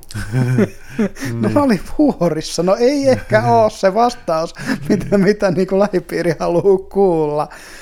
Mutta tämä oli osa MK Ultra. MK Ultraan liittyy tällaisia niin kuin juttuja. Ted Kaczynski eli Unabomber oli yksi MK Ultran Mm. ko- ko- kokeisiin osallistuneista. Samoin oli Charles Manson. Mm. Ja Charles Mansonin psykiatri oli MK Ultra psykiatri. Et tota, siinä on tällaisia, niinku, ja, ja siinä oli aika karuja just. Ne oli myös vapaaehtoisia, joille annettiin näitä. Juu, oli, oli. Ja sitten, sitten hänen kanssa CIA testasi vähän niin kuin pommia tavallaan, mm. joka niin kuin olisi käyttänyt LSDtä niin kuin Jep. kemiallisena aseena. Mä en tiedä, minkä takia se Tai- ei sitten... No sen takia, että se ei kestä lämpötiloja se aine. Aa, niin. Niin sitä ei voi pommilla levittää. Mutta et sitä mietittiin myös, että jos sitä kylväisi ihan niin kuin, siis Ni, niitä... se, sitä LSD-pölyä Niin, niin. kylväisi vaan niin kuin lentokoneesta. Niin, tai siis joo, joo. Mutta ne, ne, on aika odottamattomia ne vaikutukset. Siitä on, tota, siitä on hauska video, kun britit teki samoja testejä kanssa 50-60-luvulla. Mm. Brittisotilaat, jotka käyttää niitä, jolloin sitä annetaan ja sen jälkeen ni- niinku, niitä kuvataan. Mm. Sen aikaisia, varmaan linkataan se video, se löytyy mun mielestä YouTubesta. Mm. Ne roikkuu jossain puussa kuin apinat jossain kaikkea muuta, kun ne menee. Ja ne varmaan annoksetkin on ollut kyllä sellaisia, että hirveästi kontrolloitu eikä tiedetty, mitä se aine tekee ja muuta. Niin, niin tää niinku. Mutta et se, nämä on näitä MK Ultra ja sen sukulaiskokeilut, ja siihen on liittynyt kaikkea, siitä on sellainen elokuva kuin Men Who Stare at Goats. Aa, se liittyy j- yhteen osaan, eikö sekin liity yhteen osaan MK Ultraa? mut- Miks, mä kuvittelin, että se olisi Se- niinku... Onko se, onko se remote viewing ja nämä tämmöiset niin vielä niin kuin omansa? Mä, mä päällä, että ne, nämä olisi eri hommaa, mutta meidän Who Joo. Stare at Goats, se on oikeasti hauska, koska se perustuu tosi tapahtumiin. Ja Jep. siinä on just tämä, että oli ideana, että kunhan tarpeeksi kauan aikaa tuijottaa jotain, ö, mikä Mm. tämä onkaan, mitä tämä nyt on, Siis vuotta. vuohta, niin se pää räjähtää. Niin, Tai tai, se, se se kuolee. Jep. Ja tota, siihen liittyy muitakin niitä remote, remote viewing juttuja ja muita. Mm. Siitä on hyvin hämärä Seijan paperi, jossa sanotaan, että, että on kiistatonta, että tällaisilla jutuilla on jotain tosi todellisuuspohjaa. Mm. Ja se on jonkun siis Seijan tiedemiehen kirjoittama paperi. Ää, se, on, se löytyy netistä. Se saattoi olla vähän helppopäissä ja kirjoittaessa. Se on ihan mahdollista, mutta että, että, tota, hyvä Joo, kysymys, mä- mitä, mä hyvä näin. kysymys on, että mitä ne on tutkinut. Mä näin tuon yhden Kun ne tutkimukset ei ole, ei ole kato, ö, julkistettu. Mm. Mutta siis tämä remote viewing-hommahan on siis sitä, että porukka niin kun periaatteessa aistii, etäaistii jotain paikkoja. Ja, No. ja se on sellainen, niin kuin, että siitä, siitä, on, siitä on ihan yllättäviä tuloksia tosiaan se Seijaan projekti saanut, että hei, tässä on nyt enemmän kuin, enemmän, suurempi kuin mahdollisuus kuin, kuin sattumalla jo niin kuin kuvata se paikka. Ja se siinä on ollut, ollut jännää, mutta mut mä suosittelen ihmisiä tutustua siihen paperiin, koska mä en muista niitä detailejä ulkoa. Ja, ja itsellä on ambivalentti suhtautuminen tähän hommaan, koska, koska tosiaan nämä on niin hämäriä, hämäriä tai menee niin, niin kuin äärirajoille. Mm, tai siis ehkä siinä on jossain määrin sellainen halu, Mm. tai, niin kuin, tai että, että kunhan nyt kokeillaan vielä, Mm. mm. vielä nämäkin, että olisiko mm. nyt näissä legendoissa, mitä, mitkä Mm. on kulkenut, tai onko, onko ennustaja Mm. eukoissa mitään perää ja, ja näin poispäin. Mutta siis sitähän se MK Ultra oli. Mm. Siinä tutkittiin, se ei ollut pelkästään sitä psykedeelien syöttämistä ihmiselle, vaan Mm. siinä oli, oli kaikki nämä ihmistietoisuuteen liittyvien juttujen testaaminen ja muu. Ja voi olla, että siitä oli muitakin projekteja, joihin sitten liittyi nämä remote viewing ja just nämä meidän Who Stare at Goatsit ja muut. Mm. Mutta et, et, ö, kuitenkin se, että se tiedustelupalvelut on käyttänyt miljoonia rahaa Mm. kaikenlaiseen tällaiseen, niin kuin, et, et kaikki kivet on käännetty, sanotaan Kaikenlaiseen hauskanpitoon on rahoja käytetty. Kaikki kivet on käännetty. Mm. Et mikä tahansa, mikä voisi tuoda niin kuin jossain kylmässä sodassa sen pienenkin edun. Mm. Mm. Mm. Ja se on yritetty löytää sieltä. Ja sitten kysymys on se, että mitä neukot on tehnyt. Jenkeistä me suunnilleen tiedetään, mitä ne on tehnyt. Mm. Mutta kun neukuista ei Ja Saksastakin puhuta. tiedetään jossain Joo, määrin, mitä jossain määrin, jep. Et, et, mutta et, et, eihän noin neukkojen tuollaiset ihmiskoehommat, tol, mitä tuollaisia on tehty. Niin Eikö se ei ollut niinku ihan oikein, ettei se ollut mitään pelkkää legendaa, että saksalaisetkin tutkivat okkultismia tai Joo, silloin kyllä. natsi-saksalaiset? Joo, ja siis SS-soti, tai se SS-järjestö oli okkultistinen, pakana okkultistinen kultti, vanhaa germaanista pakanuutta. Hmm. Niillä oli se niiden päälinna, sehän on täynnä sitä tota, vanhaa germanista symboliikkaa. Sieltähän ne sen ne ässätkin on, nehän on jotain riimuista otettuja Mm. symboleja ja kaikkea. Ja se, kuka sitä veti sitä, sitä tota, oliko se Himmler, joka veti SS? Se oli niistä se kaikkein niin kuin eniten siihen okkultismiin sekaantunut kaveri. Mm. Ja natsithan muun muassa etti Graalin maljaa ja ne etti, etti tätä sitä Spear of Destiny, mistä... A, a, a, niin kuin Indiana Jones on vähän niin kuin historiallisia dokumentteja. Niin no, ehkä Indiana Jones on ottanut näistä niin kuin natsien historiallisista. Nehän myös kävi siis Antarktiksella jotain tutkimusta tekemässä jostain. Ja Mm. Ne otti nämä niin Atlantis mun jutut kanssa mun mielestä vakavasti kaikki tämmöiset. Et natseilla oli, kun, no eihän 40-luvulla, kun eihän tiedetty mistään Ei, mitään. niin, niin, niin, niin. niin, niin, niin ne otti vähän niin kuin vakavasti kaiken tämmöisen, et, et, ja, ja kun haettiin sitä, niin kuin, että mistä tämä arjalainen rotu on tullut. Että et, olisiko ne jotain Atlantin jälkeläisiä tai se et, ne saisi niin kuin mahdollisimman paljon sellaista niin kuin prestiisiä sille Tämä- Tämä omalle yllät, saksalaisuudelleen. yllätti tavallaan tämä arjalaisuusjuttu, että sehän on niin kuin, vähän, olisiko se hindulainen käsite, tai joo, sieltä, siis sieltä tulee se sana. arjalainen, se, joo siis Aryan, Aryanit, nehän on siis Himalajan ö, käytännössä niin kuin, jos mä nyt ihan väärin ole käsittänyt, niin ne on niin valeihosi intialaisia. Jotakuinkin, jotain tällaista. Ja ne näin. tulee sieltä jostain myyttisestä kaupungista Himalajalta. Ja tota, mm, sehän on Helena Blavatski ja nämä niinku teosofit ja, ja tämmöiset, jotka sen on sitten alun perin sen myytin poiminut. Ja, Hmm. ja sitä kautta siis, kun natsithan lainas vähän kaikkea, mikä ei edes ollut niin kuin, välttämättä jos, se vähän niin kuin silleen, tiedätkö, cherry pikkas vähän joka paikasta. Mm. Mm. Että ne otti Blavatskyltä sellaisia juttuja, mitkä niiden mielestä sopi niille. Ne otti Nietzscheltäkin just tämän niin kuin Übermensch-käsitteen ja käänsi sen vähän niin kuin päälailleen. Hmm. Et kun Nietzschen Übermensch oli se tyyppi, joka ajattelee itsenäisesti ja luo oman moraalin ja on niinku tämän massan yläpuolella, niin nämä taas niinku teki, teki siitä Übermenschistä käsitteen, että no se on tietysti se niinku saksalainen ihanne kansalainen, mm. joka, joka on niin kaukana siitä, mitä Nietzsche kirjoitti kuin olla ja voi, että et se niinku alistuu fasismiin ja ja pysyy rivissä ja noudattaa lakeja ja muuta. Ja Nietzsche oli sillä, kun hylätään kaikki lait ja kaikki dogma ja, ja mm. hylätään kaikki moraali ja rakennetaan uusi moraali, parempi moraali itse siihen. Että et, tämä just tämmöisiä niinku, mun natsit oli, niillä oli näitä omia, omia juttuja Hmm. hyvin paljon. Ja ne, toinen, mitä ne etti, oli Spear of Destiny, mistä on siis se Wolfenstein tota, pelin jatko-osakin. Eli se oli se keihäs, jolla Jeesusta pistettiin Hmm. kylkeen.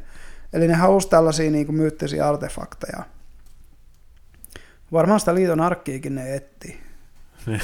Et kun, kun niin kuin, ne halusi tämmöisiä myyttisiä artefakteja niin kuin Saksalle, mm. Saksan valtiolle, for the glory of the German people. Su- su- kaiken sen kunniaksi.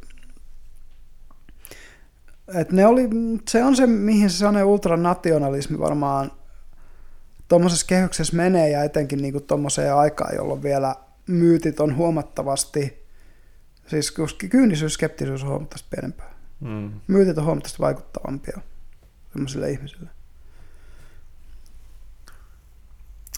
Joo, mutta tota, mennäänkö tiedustelupalveluihin takaisin näin natsipoikkeuksen Joo. kautta. Eli tosiaan käytiin nämä historiallisemmat salaliitot. Edward Snowden, josta puhun, puhuttiin sananvapausjaksossa, Mm. mm. paljasti tämän viimeisimmän. Siis Yhdysvalloissahan on muistaakseni 26 tiedustelupalvelua.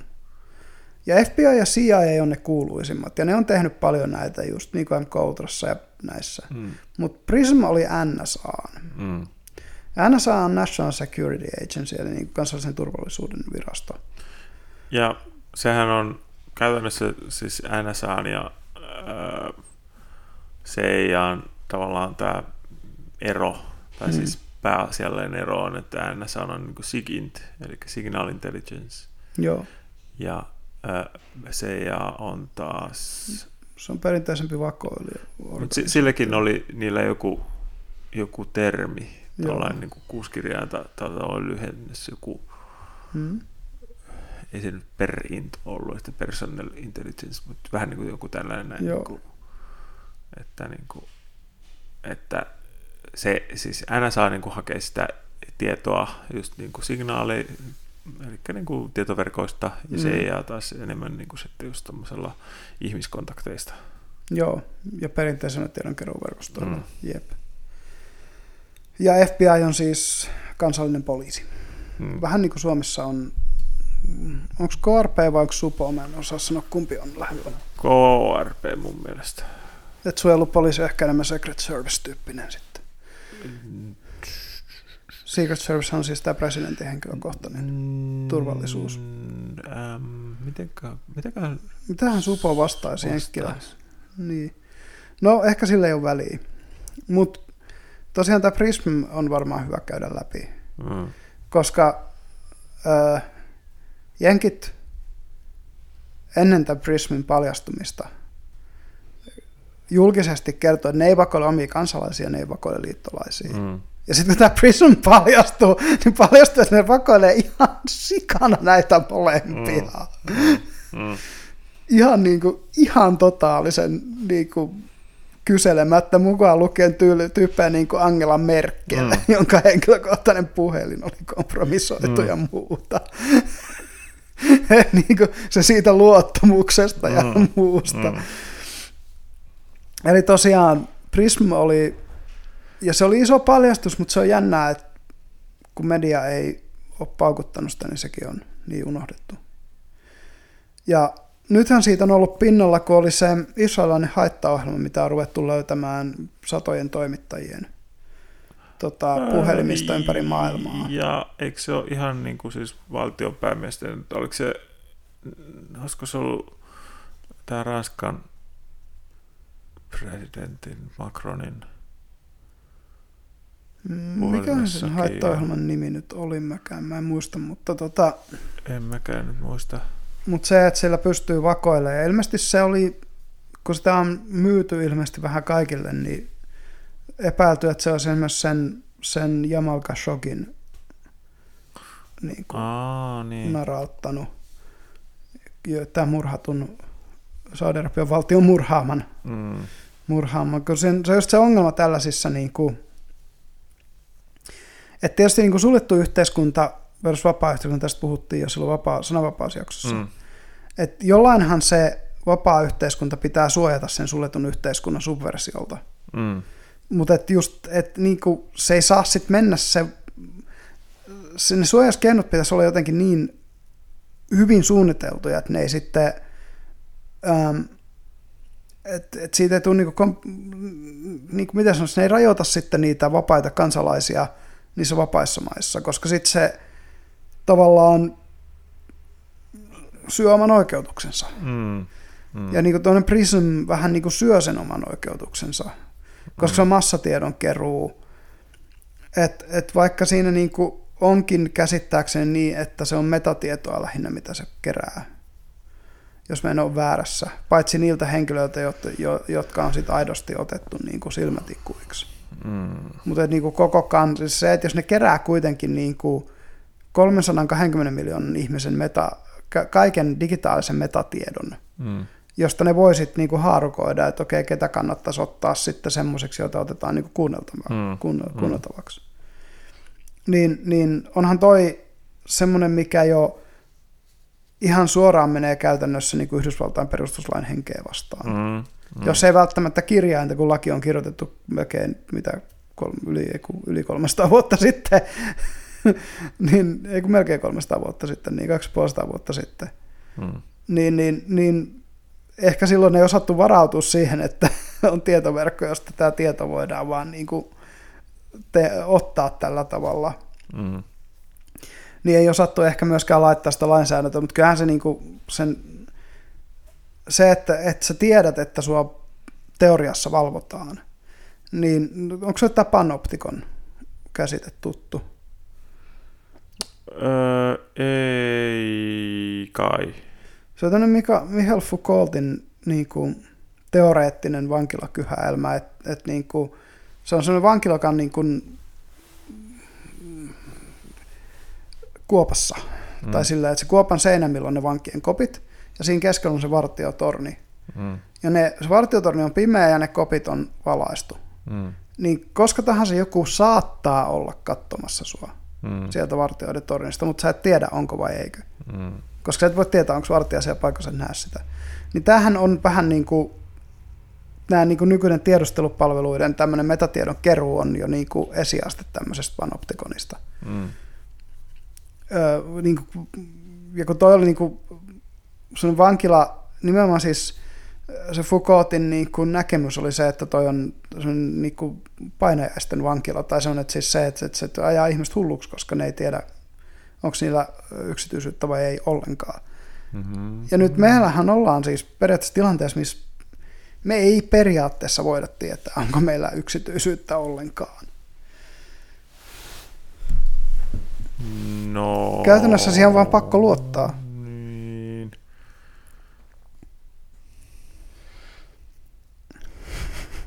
No ei se nyt ihan noin synkkä tilanne kuitenkaan ole. Että ei, tai no, joo, no periaatteessa Google voi vakoilla koko ajan sun puhelintas. Mitä se... Niin, tai Apple mun tapauksessa. Niin, tai että kun sulla on vaan se mukana, se, se on mikki, mm. mutta että videokuvaa niin kuin ei, ei saa joka paikassa sitten kuitenkaan. Että... Joo, no sitten jos ne kuvaisi sillä videolla jotain taskua, kun se on siellä taskussa, niin ei se nyt paljon auttaisikaan. Mm. Mm. Öö, mutta joo, lähinnä nämä niin kuin, ihan jo se, että ne periaatteessa, edes periaatteessa on mahdollisia juttuja tapahtua. Mm. Että et sua voidaan kuunnella ja, ja muuta. Ja sitten etenkin just toi, että siihen voidaan jollain kolmannen osapuolen softalla tehdä kohtuullisen niin kuin näkymättömästi. Mm. Öö, niin se ongelma tietysti no, se, että ollaan vapaassa yhteiskunnassa, niin siinä tulee paljon sellaisia niin kuin periaatteellisia ongelmia, mutta se, että kun ne samaa työkalua just voi käyttää joku Saudi-Arabia, mm. mikä missään nimessä on vapaa, ja, ja tota, si, si, siinähän se sitten just käy niin kuin se Khashogille, että että jaa, no tämä on subversiivinen elementti, otetaan se tonne. Se ei jostain syystä koskaan enää kävellyt ulos, mm. ulos sieltä embassysta. Et se on vähän tämmöinen niinku ongelma, ongelma noissa. No niin, tai siis jos, jos puhutaan niin kuin, mikä tässä nyt oli taas viime aikoina, että onko se EU vai Jenkit hmm. oli niin kuin vaatimassa, tai melkein vähän niin kuin, että pitäisi niin kuin joihinkin kaikkiin saada takaportit. Joo, se oli EUn ihan uusi. Joo, uusi. uusi EU-parlamentti on musta jo hyväksynyt ton, ton kun, niin kuin ehdotuksen. Tämä on tästä tällainen, niin kuin, että hmm. jos siellä on takaportti, hmm. niin ei se kauan pysy takaporttina pelkästään niille, kenelle se on tarkoitettu. no, no juuri näin. Ja siis se, että kun puhutaan näistä nollapäivä zero day exploiteista, mm. Niin, niin toihan on tavallaan niin kuin mm, odottamista, että löytä, niin kuin, se on tavallaan niin kuin tiedossa oleva mahdollinen zero day exploitti, jonka kuka tahansa rikollinen, joka löytää, niin pystyy sen jälkeen ottaa mm. ja käyttää. Mm. Et, niin, niin kuin, ja se, se just, että miten isoksi ongelma se, kun ransomware on nyt jo muodostunut mm. maailmassa. Ja ei varmasti tule helpottumaan tästä. Ei. Että et, niin kuin syysadminina törmään, no en voi sanoa ihan päivittäin sentään, mutta sen kuukausittain törmään kalasteluviesteihin, jotka pääsee filteristä läpi. Tämä Mistä käyttäjät että... kysyy, että hei, voiko tätä klikata? Sitten siellä on joku pdf.html-file, joo, älä klikkaa. Mm. Mä tiedän, että onkohan tuosta Windows 10 ja 11 uudesta ominaisuudesta, missä niin kuin mm. on tämä tällainen, että jos se on päällä, niin se tavallaan oletuksena estää niin kuin jotkut tietyt ohjelma, ohjelmia ajamasta. Mm.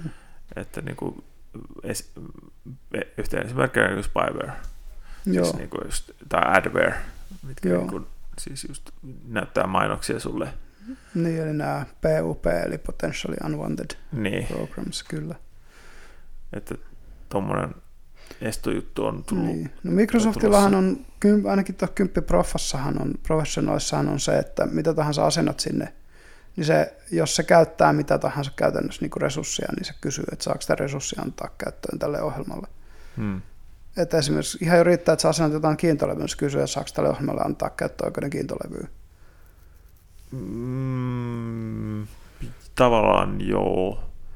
Tai se riippuu kans mihin hakemistoon sen asettaa. Niin joo. Jossain määrin. Tai että jos se käyttää jotain sellaisia hakemistoja just. Ja esimerkiksi program files on oletuksena sellainen, että se Mm. aina vaaditaan lupaa, niin kuin Jep. sitä käyttä, tavallaan Ja käyttöön. varmaan ne updateaa Adventason lupaa asentaa. roaming local kansiot lienee samaa.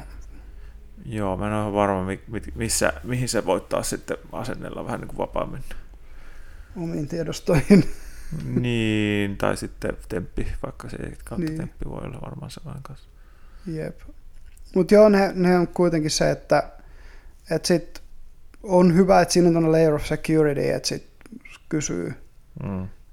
Sitten kun tuleekin yllättäen kysymys, että saako tämmöinen tuntematon ohjelma käyttää jotain tietokoneessa, niin voit vaan painaa, älä ei kiitos. Mm. Mm. Mutta on, se on ihan niinku totta, niin noi, ja noi on, noi on tosiaan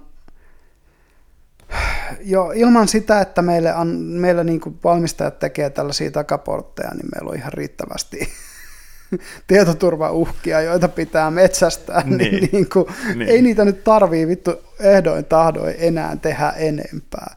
Mm. Ja se vielä, että et tosiaan niin kuin, miten riemukasta toi on jollekin Venäjän tai Kiinan sotilastiedustelulle kuulla tuommoinen, että hei, Mm. potentiaalisesti kaikissa eurooppalaisissa laitteissa on tällainen takaportti. Mm.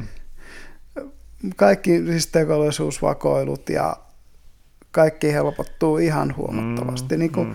kun musta jotenkin tuntuu, että nämä niin europarlamentaarikotkaan ei ehkä ihan, vaikka siellä nyt piraattipuolue tietysti nykyisin on yhtenä puolueena, niillä on oma, oma ryhmä, niin ei ne ihan niin kuin vielä tajuu sitä, että mitä tämä niin kuin digitaalinen No, se varmaan on. se keski-ikä jossain EU-parlamentissakin yli 50. Niin, Niin vai yli 60. niin, niin ei, ei ne niinku, Jep. va- no voisi sanoa varmaan, että juurikaan, juurikaan nämä alle sanotaan nämä viisivuotiaat ei kyllä oikein tiedä niin kuin mistään Mm. mitään. Niin, niin se Eikö varmaan yli- on. Yli, niin, yli yli- 45 Niin. No siis ne, jotka ei ole kasvanut käytännössä tietokoneiden kanssa, Mm, niin ei voi ymmärtää mm. sitä digitaalista hommaa. Tai no, kun se, onhan se toisaalta, että eipä moni, moni kyllä alle 40 sitä silleen, niin kuin, jos, se jos et saa IT-alalla, niin, niin, se vaatii sitä- tutustumista. Niin, niin. Ja kun sitten se on taas tietysti, kun se olisi periaatteessa tämän teollisuuden alan yksi tehtävä pitää ne käyttäjät turvassa. Mm. Et ei, se, ei sitä voi olettaa, että keskivertoihminen, kun, kun tämä maailma on nyt jo näin kompleksi, että kuinka paljon tässä tarvii oppia ihan vaan, että sä pystyt navigoimaan perusyhteiskunnallista elämää, Mm. niin ei nyt voi enää olettaa, että, että keskivertoihminen sit, sit siihen päälle vielä niin opettelee vaikka tällaiset tietoturva- ja yksityisyyden suojajutut. Että kyllä ne, niin kuin, kun jossain vaiheessa sun on pakko jättää ammattilaisille jotain. Mm. Et, et, se, se on vaan niin kuin se pointti. Ja sitten kun taas, kun, mm, niin kuin puhuttiin tuossa alkupuoliskolla, niin, niin nämä teknologiayhtiöt vaan yhä enemmän enemmän yrittää saada käyttäjiä niin kuin, äh, tähän, mm, miten sanoisi, malliin, jossa, jossa ne omistaa dataa myöten Mm. koko käyttäjän identiteetin suunnilleen, niin, Mm. niin, niin se suunta on aika huolestuttava Mm. näin niin kuin Mm. IT-ammattilaisen näkökulmasta. Öm, nyt kun mentiin tähän IT-alaan ja näihin juttuihin, niin IT-alan salaliitot voisi olla seuraavaa hyvää, hyvää niin kuin puhuttavaa.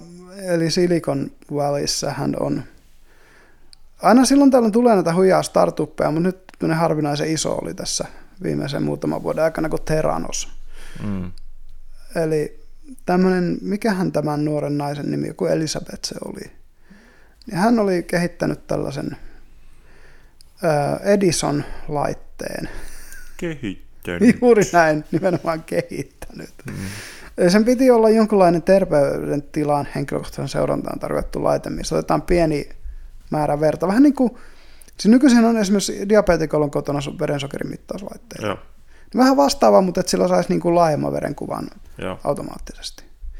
Ja tota, öö, sehän oli, keräs siis rahoitusta aivan niin kuin miljardin Joo, kaupalla. Ja se saanut vissiin jotain, niiden jotain palkintoja. Joo, joku tyyliin niin kuin vuoden naisyrittäjä Mm. tai siis jotain tämän, tämän suuntaista. Ja niin kuin, kun rahaa tuli tosiaan ovista ja ikkunoista ja muuta. Mm. No sitten kun viimein niin kuin, niin sit laitetta vähän enemmän tutkittiin jossain yksityis. Niin sitten paljastui, että eihän tämä tee yhtään. Mm. nämä on ihan arvottuja nämä arvot täällä. Nyt, nyt nämä tulosteet ei niin kuin pidä paikkaansa millään tavalla sen kanssa, mitä, mitä niin kuin aidot veri, veritestit, Mm. jotka maksaa laboratoriossa kuitenkin paljon enemmän tehdä kuin, Mm. kuin mitä se oli joku 500 dollarin laite se. Mm. Et jokaisen piti saada oma biohakkäysboksi kotiin. Mm. No niin ei ihan käynyt ja sitten tämä rupesi purkautua tämä homma. Mm. Ja tota, tietysti niin kuin hänet pidätettiin ja firma laitettiin konkkaan. Ja sitten siinä oli vielä se, että kun ne oli kerännyt aika monilta ihmisiltä verta, mun mielestä siinä meni niin, kuin niin että, että niillä oli vielä niin kuin, ne vielä omisti aika ison määrän jotain verinäytteitä. Mm. Ja sitten, mä en muista mitä ne oli, niissä, niitäkin oli jotain tutkinut niin kuin siellä hämärä taustalla, että pitikö niiden niistä, kun siis tiedäthän se sen, että DNAta voi patentoida, mikä on tosi naurettava, mutta niin voi tehdä. Siis DNAta voi patentoida. Joo, tästä on yksi, yksi keissi Yhdysvalloissa. Jollain kaverilla oli ollut joku vastustuskyky johonkin harvinaiseen tautiin, joka on tyyliin yksi jostain n miljoonasta ihmisestä, jolla on se tietty mm-hmm. geenimuunnos.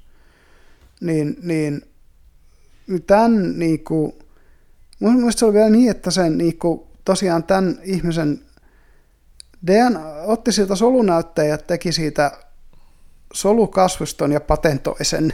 Ja se oli jonkun muun DNAta se, kuin se, minkä se lääkäri patentoi. Ja siitä käytiin pitkä oikeudenkäynti tämän henkilön, jonka soluja ne oli, ja tämän lääkärin välillä.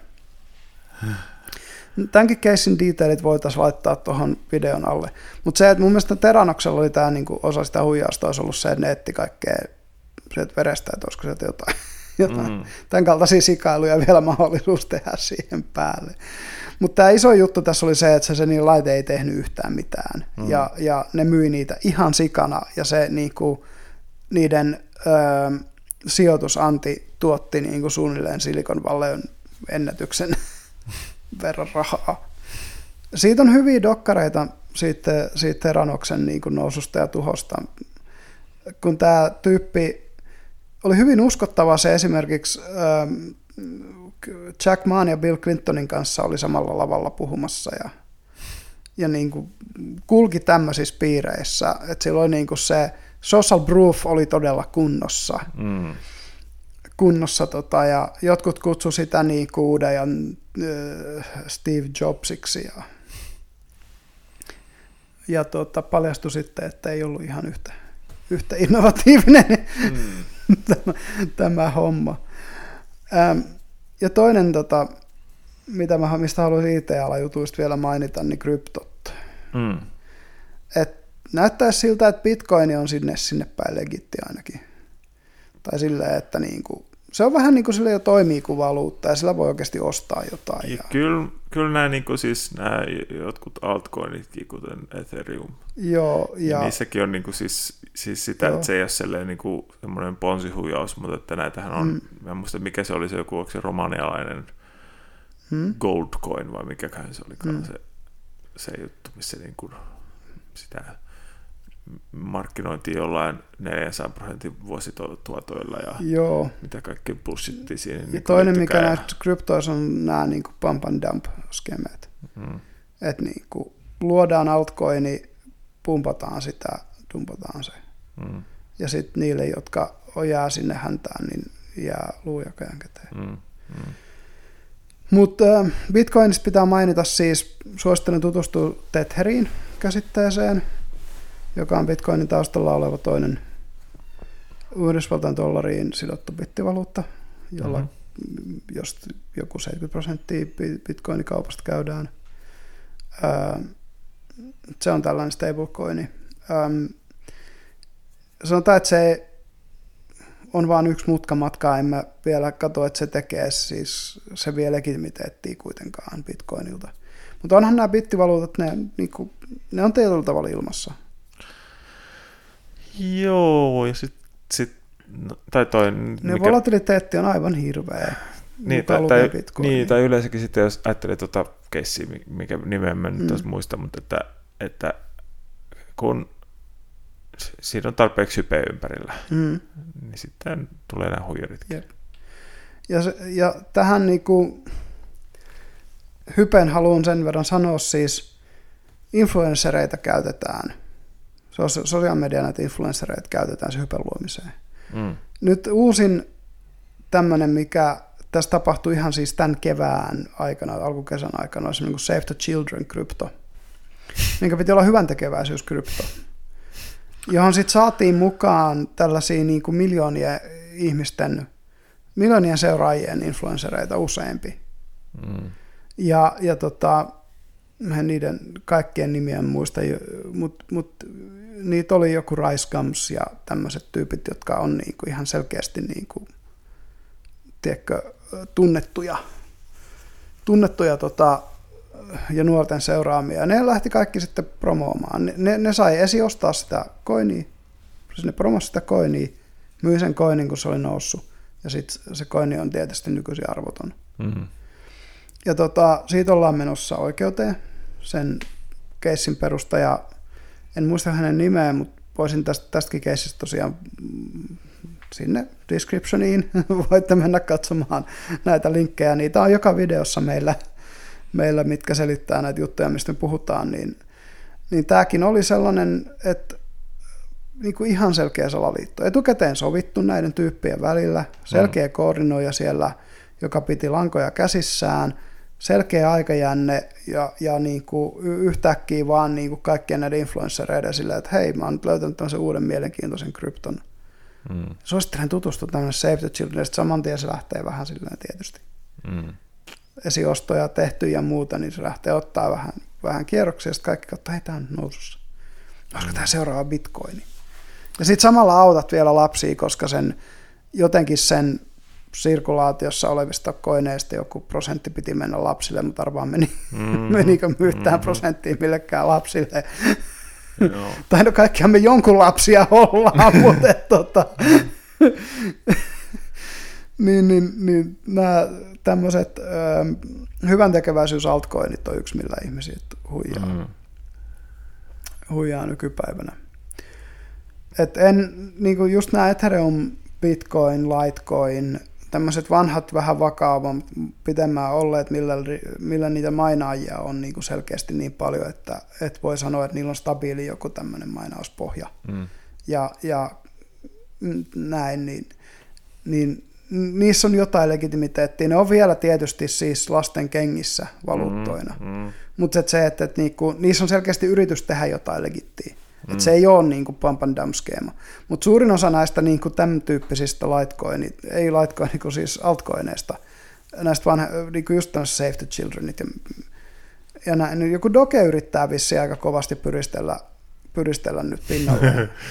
se on me, meme coin. Niin, se on meemikoini. No, mutta et, et kyllä silti... se, oh, kyllähän se jossain vaiheessa tuossa keväällä otti aika paljonkin niin kuin nousi se Joo, jo, ihan siitä, että Elon Musk meemitti sitä mm. koinia, niin se taisi tuplata se arvo, tyyli yksi twiitti. Mm. Mutta tämän, tämän tason volatiliteeteista puhutaan. Tosin muistaakseni sen, sen Dogecoinin arvo on jotain senttejä per koini. Se oli korkeimmillaan, olisiko se ollut jopa 70 senttiä. Joo, mutta et, et niin dollarisenttiä Niin.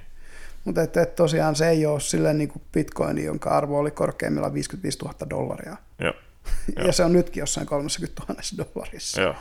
Niin, niin, niin per koini, että, että se, se just, että, että, että noi, mutta että noi niin meme-coinit ja tämän tyyppiset, niillä on myös niin kuin, tietysti tämä hassotteluarvo. Mm. Että porukka tykkää vaan niin leikkiä. Mm, mm, mm. Ja sittenhän on nämä non-fungible tokenit nyt tullut, mitkä on näitä samaan, samaan blockchain-teknologiaan liittyvää, mutta vähän niin kuin keräily, tokeneita. Aa. Et esimerkiksi Twitterin ensimmäinen ikinä twiitti myytiin 1,7 miljoonalla. Ah, niin, niin on noita, joo. Niin, Jep. joo. Ja, ja porukka siis, tähän lähtee siitä, että itse asiassa Fortune on tässäkin edelläkävijä. Tämä Rare Pepe, nämä harvinaiset pepet, niin ne on alun, alkuperäisiä non-fungible tokeneita. Niitä on, ne on myynyt niitä toisilleen, en tiedä kuinka pitkään. Ne piirtää niitä vitun sammakoita ja myy niitä toisilleen. Ihan siis läpällä. Joo. Ja nyt, nyt, nyt se on niin kuin mennyt siihen, että, että sitten niin kuin, sä voit ostaa periaatteessa niin kuin digitaalisen taideteoksen, joka on signeerattu blockchainiin, niin että sä oikeasti omistat sen niin kuin jonkun maailman ensimmäisen twiitin. Mm, mm, niin kuin, se on jännä, miten tämä aika etenee. mm-hmm. Ja toi on kyllä, että nämä on niin kuin, just teknologiana toi on sellainen vielä, että se on huijaukselle tosi altis. Joo. Et, et, koska kuka tahansa, se on open source teknologia, kuka tahansa voi perustaa oman blockchainin ja tehdä sillä mitä haluaa. Ja sitten se on käytännössä uskottavuudesta kiinni, että lähtekö jengi siihen mukaan. et, et, Tämä on jännä nähdä, mihin se menee, koska nämä taloushuijaukset on tosi yleisiä. Mm. Ja, ja tota, hauskasti ympyrä sulkeutui, kun mentiin niistä vanhoista taloushuijauksista uusiin taloushuijauksiin. Mm. Mutta, tota, Mm. Ö, ehkä sellainen viimeinen asia vielä, minkä haluaisi puhua liittyen enemmän kyllä nyt noihin kartelleihin ja teknologiayhtiöihin tai suuryhtiöiden valtaan ja tällaiseen, niin, niin suosittelen kaikkia tutustua tähän Davosin talousfoorumin johtajan uusimpaan aivopieruun. Et tota, vuonna 2035 sä et omista mitään, mutta sä oot onnellinen. Et ha- haetaan vähän niin kuin, hän on ruvennut puhumaan sen puolesta, että tämä nykyinen kapitalisti tai markkinatalous vaatisi lisää marksia. Ja, ja Davosin talousfoorumi on vähän niin kuin tämän takana. Ja, ja niillä oli sellainen mainoskampanja, jossa toi oli yksi niistä mainoslauseista. Mm-hmm. Niin, niin se just kun me puhuttiin tästä, että yhtiöt haluaisi, että me vuokrataan kaikki niiltä, Mm.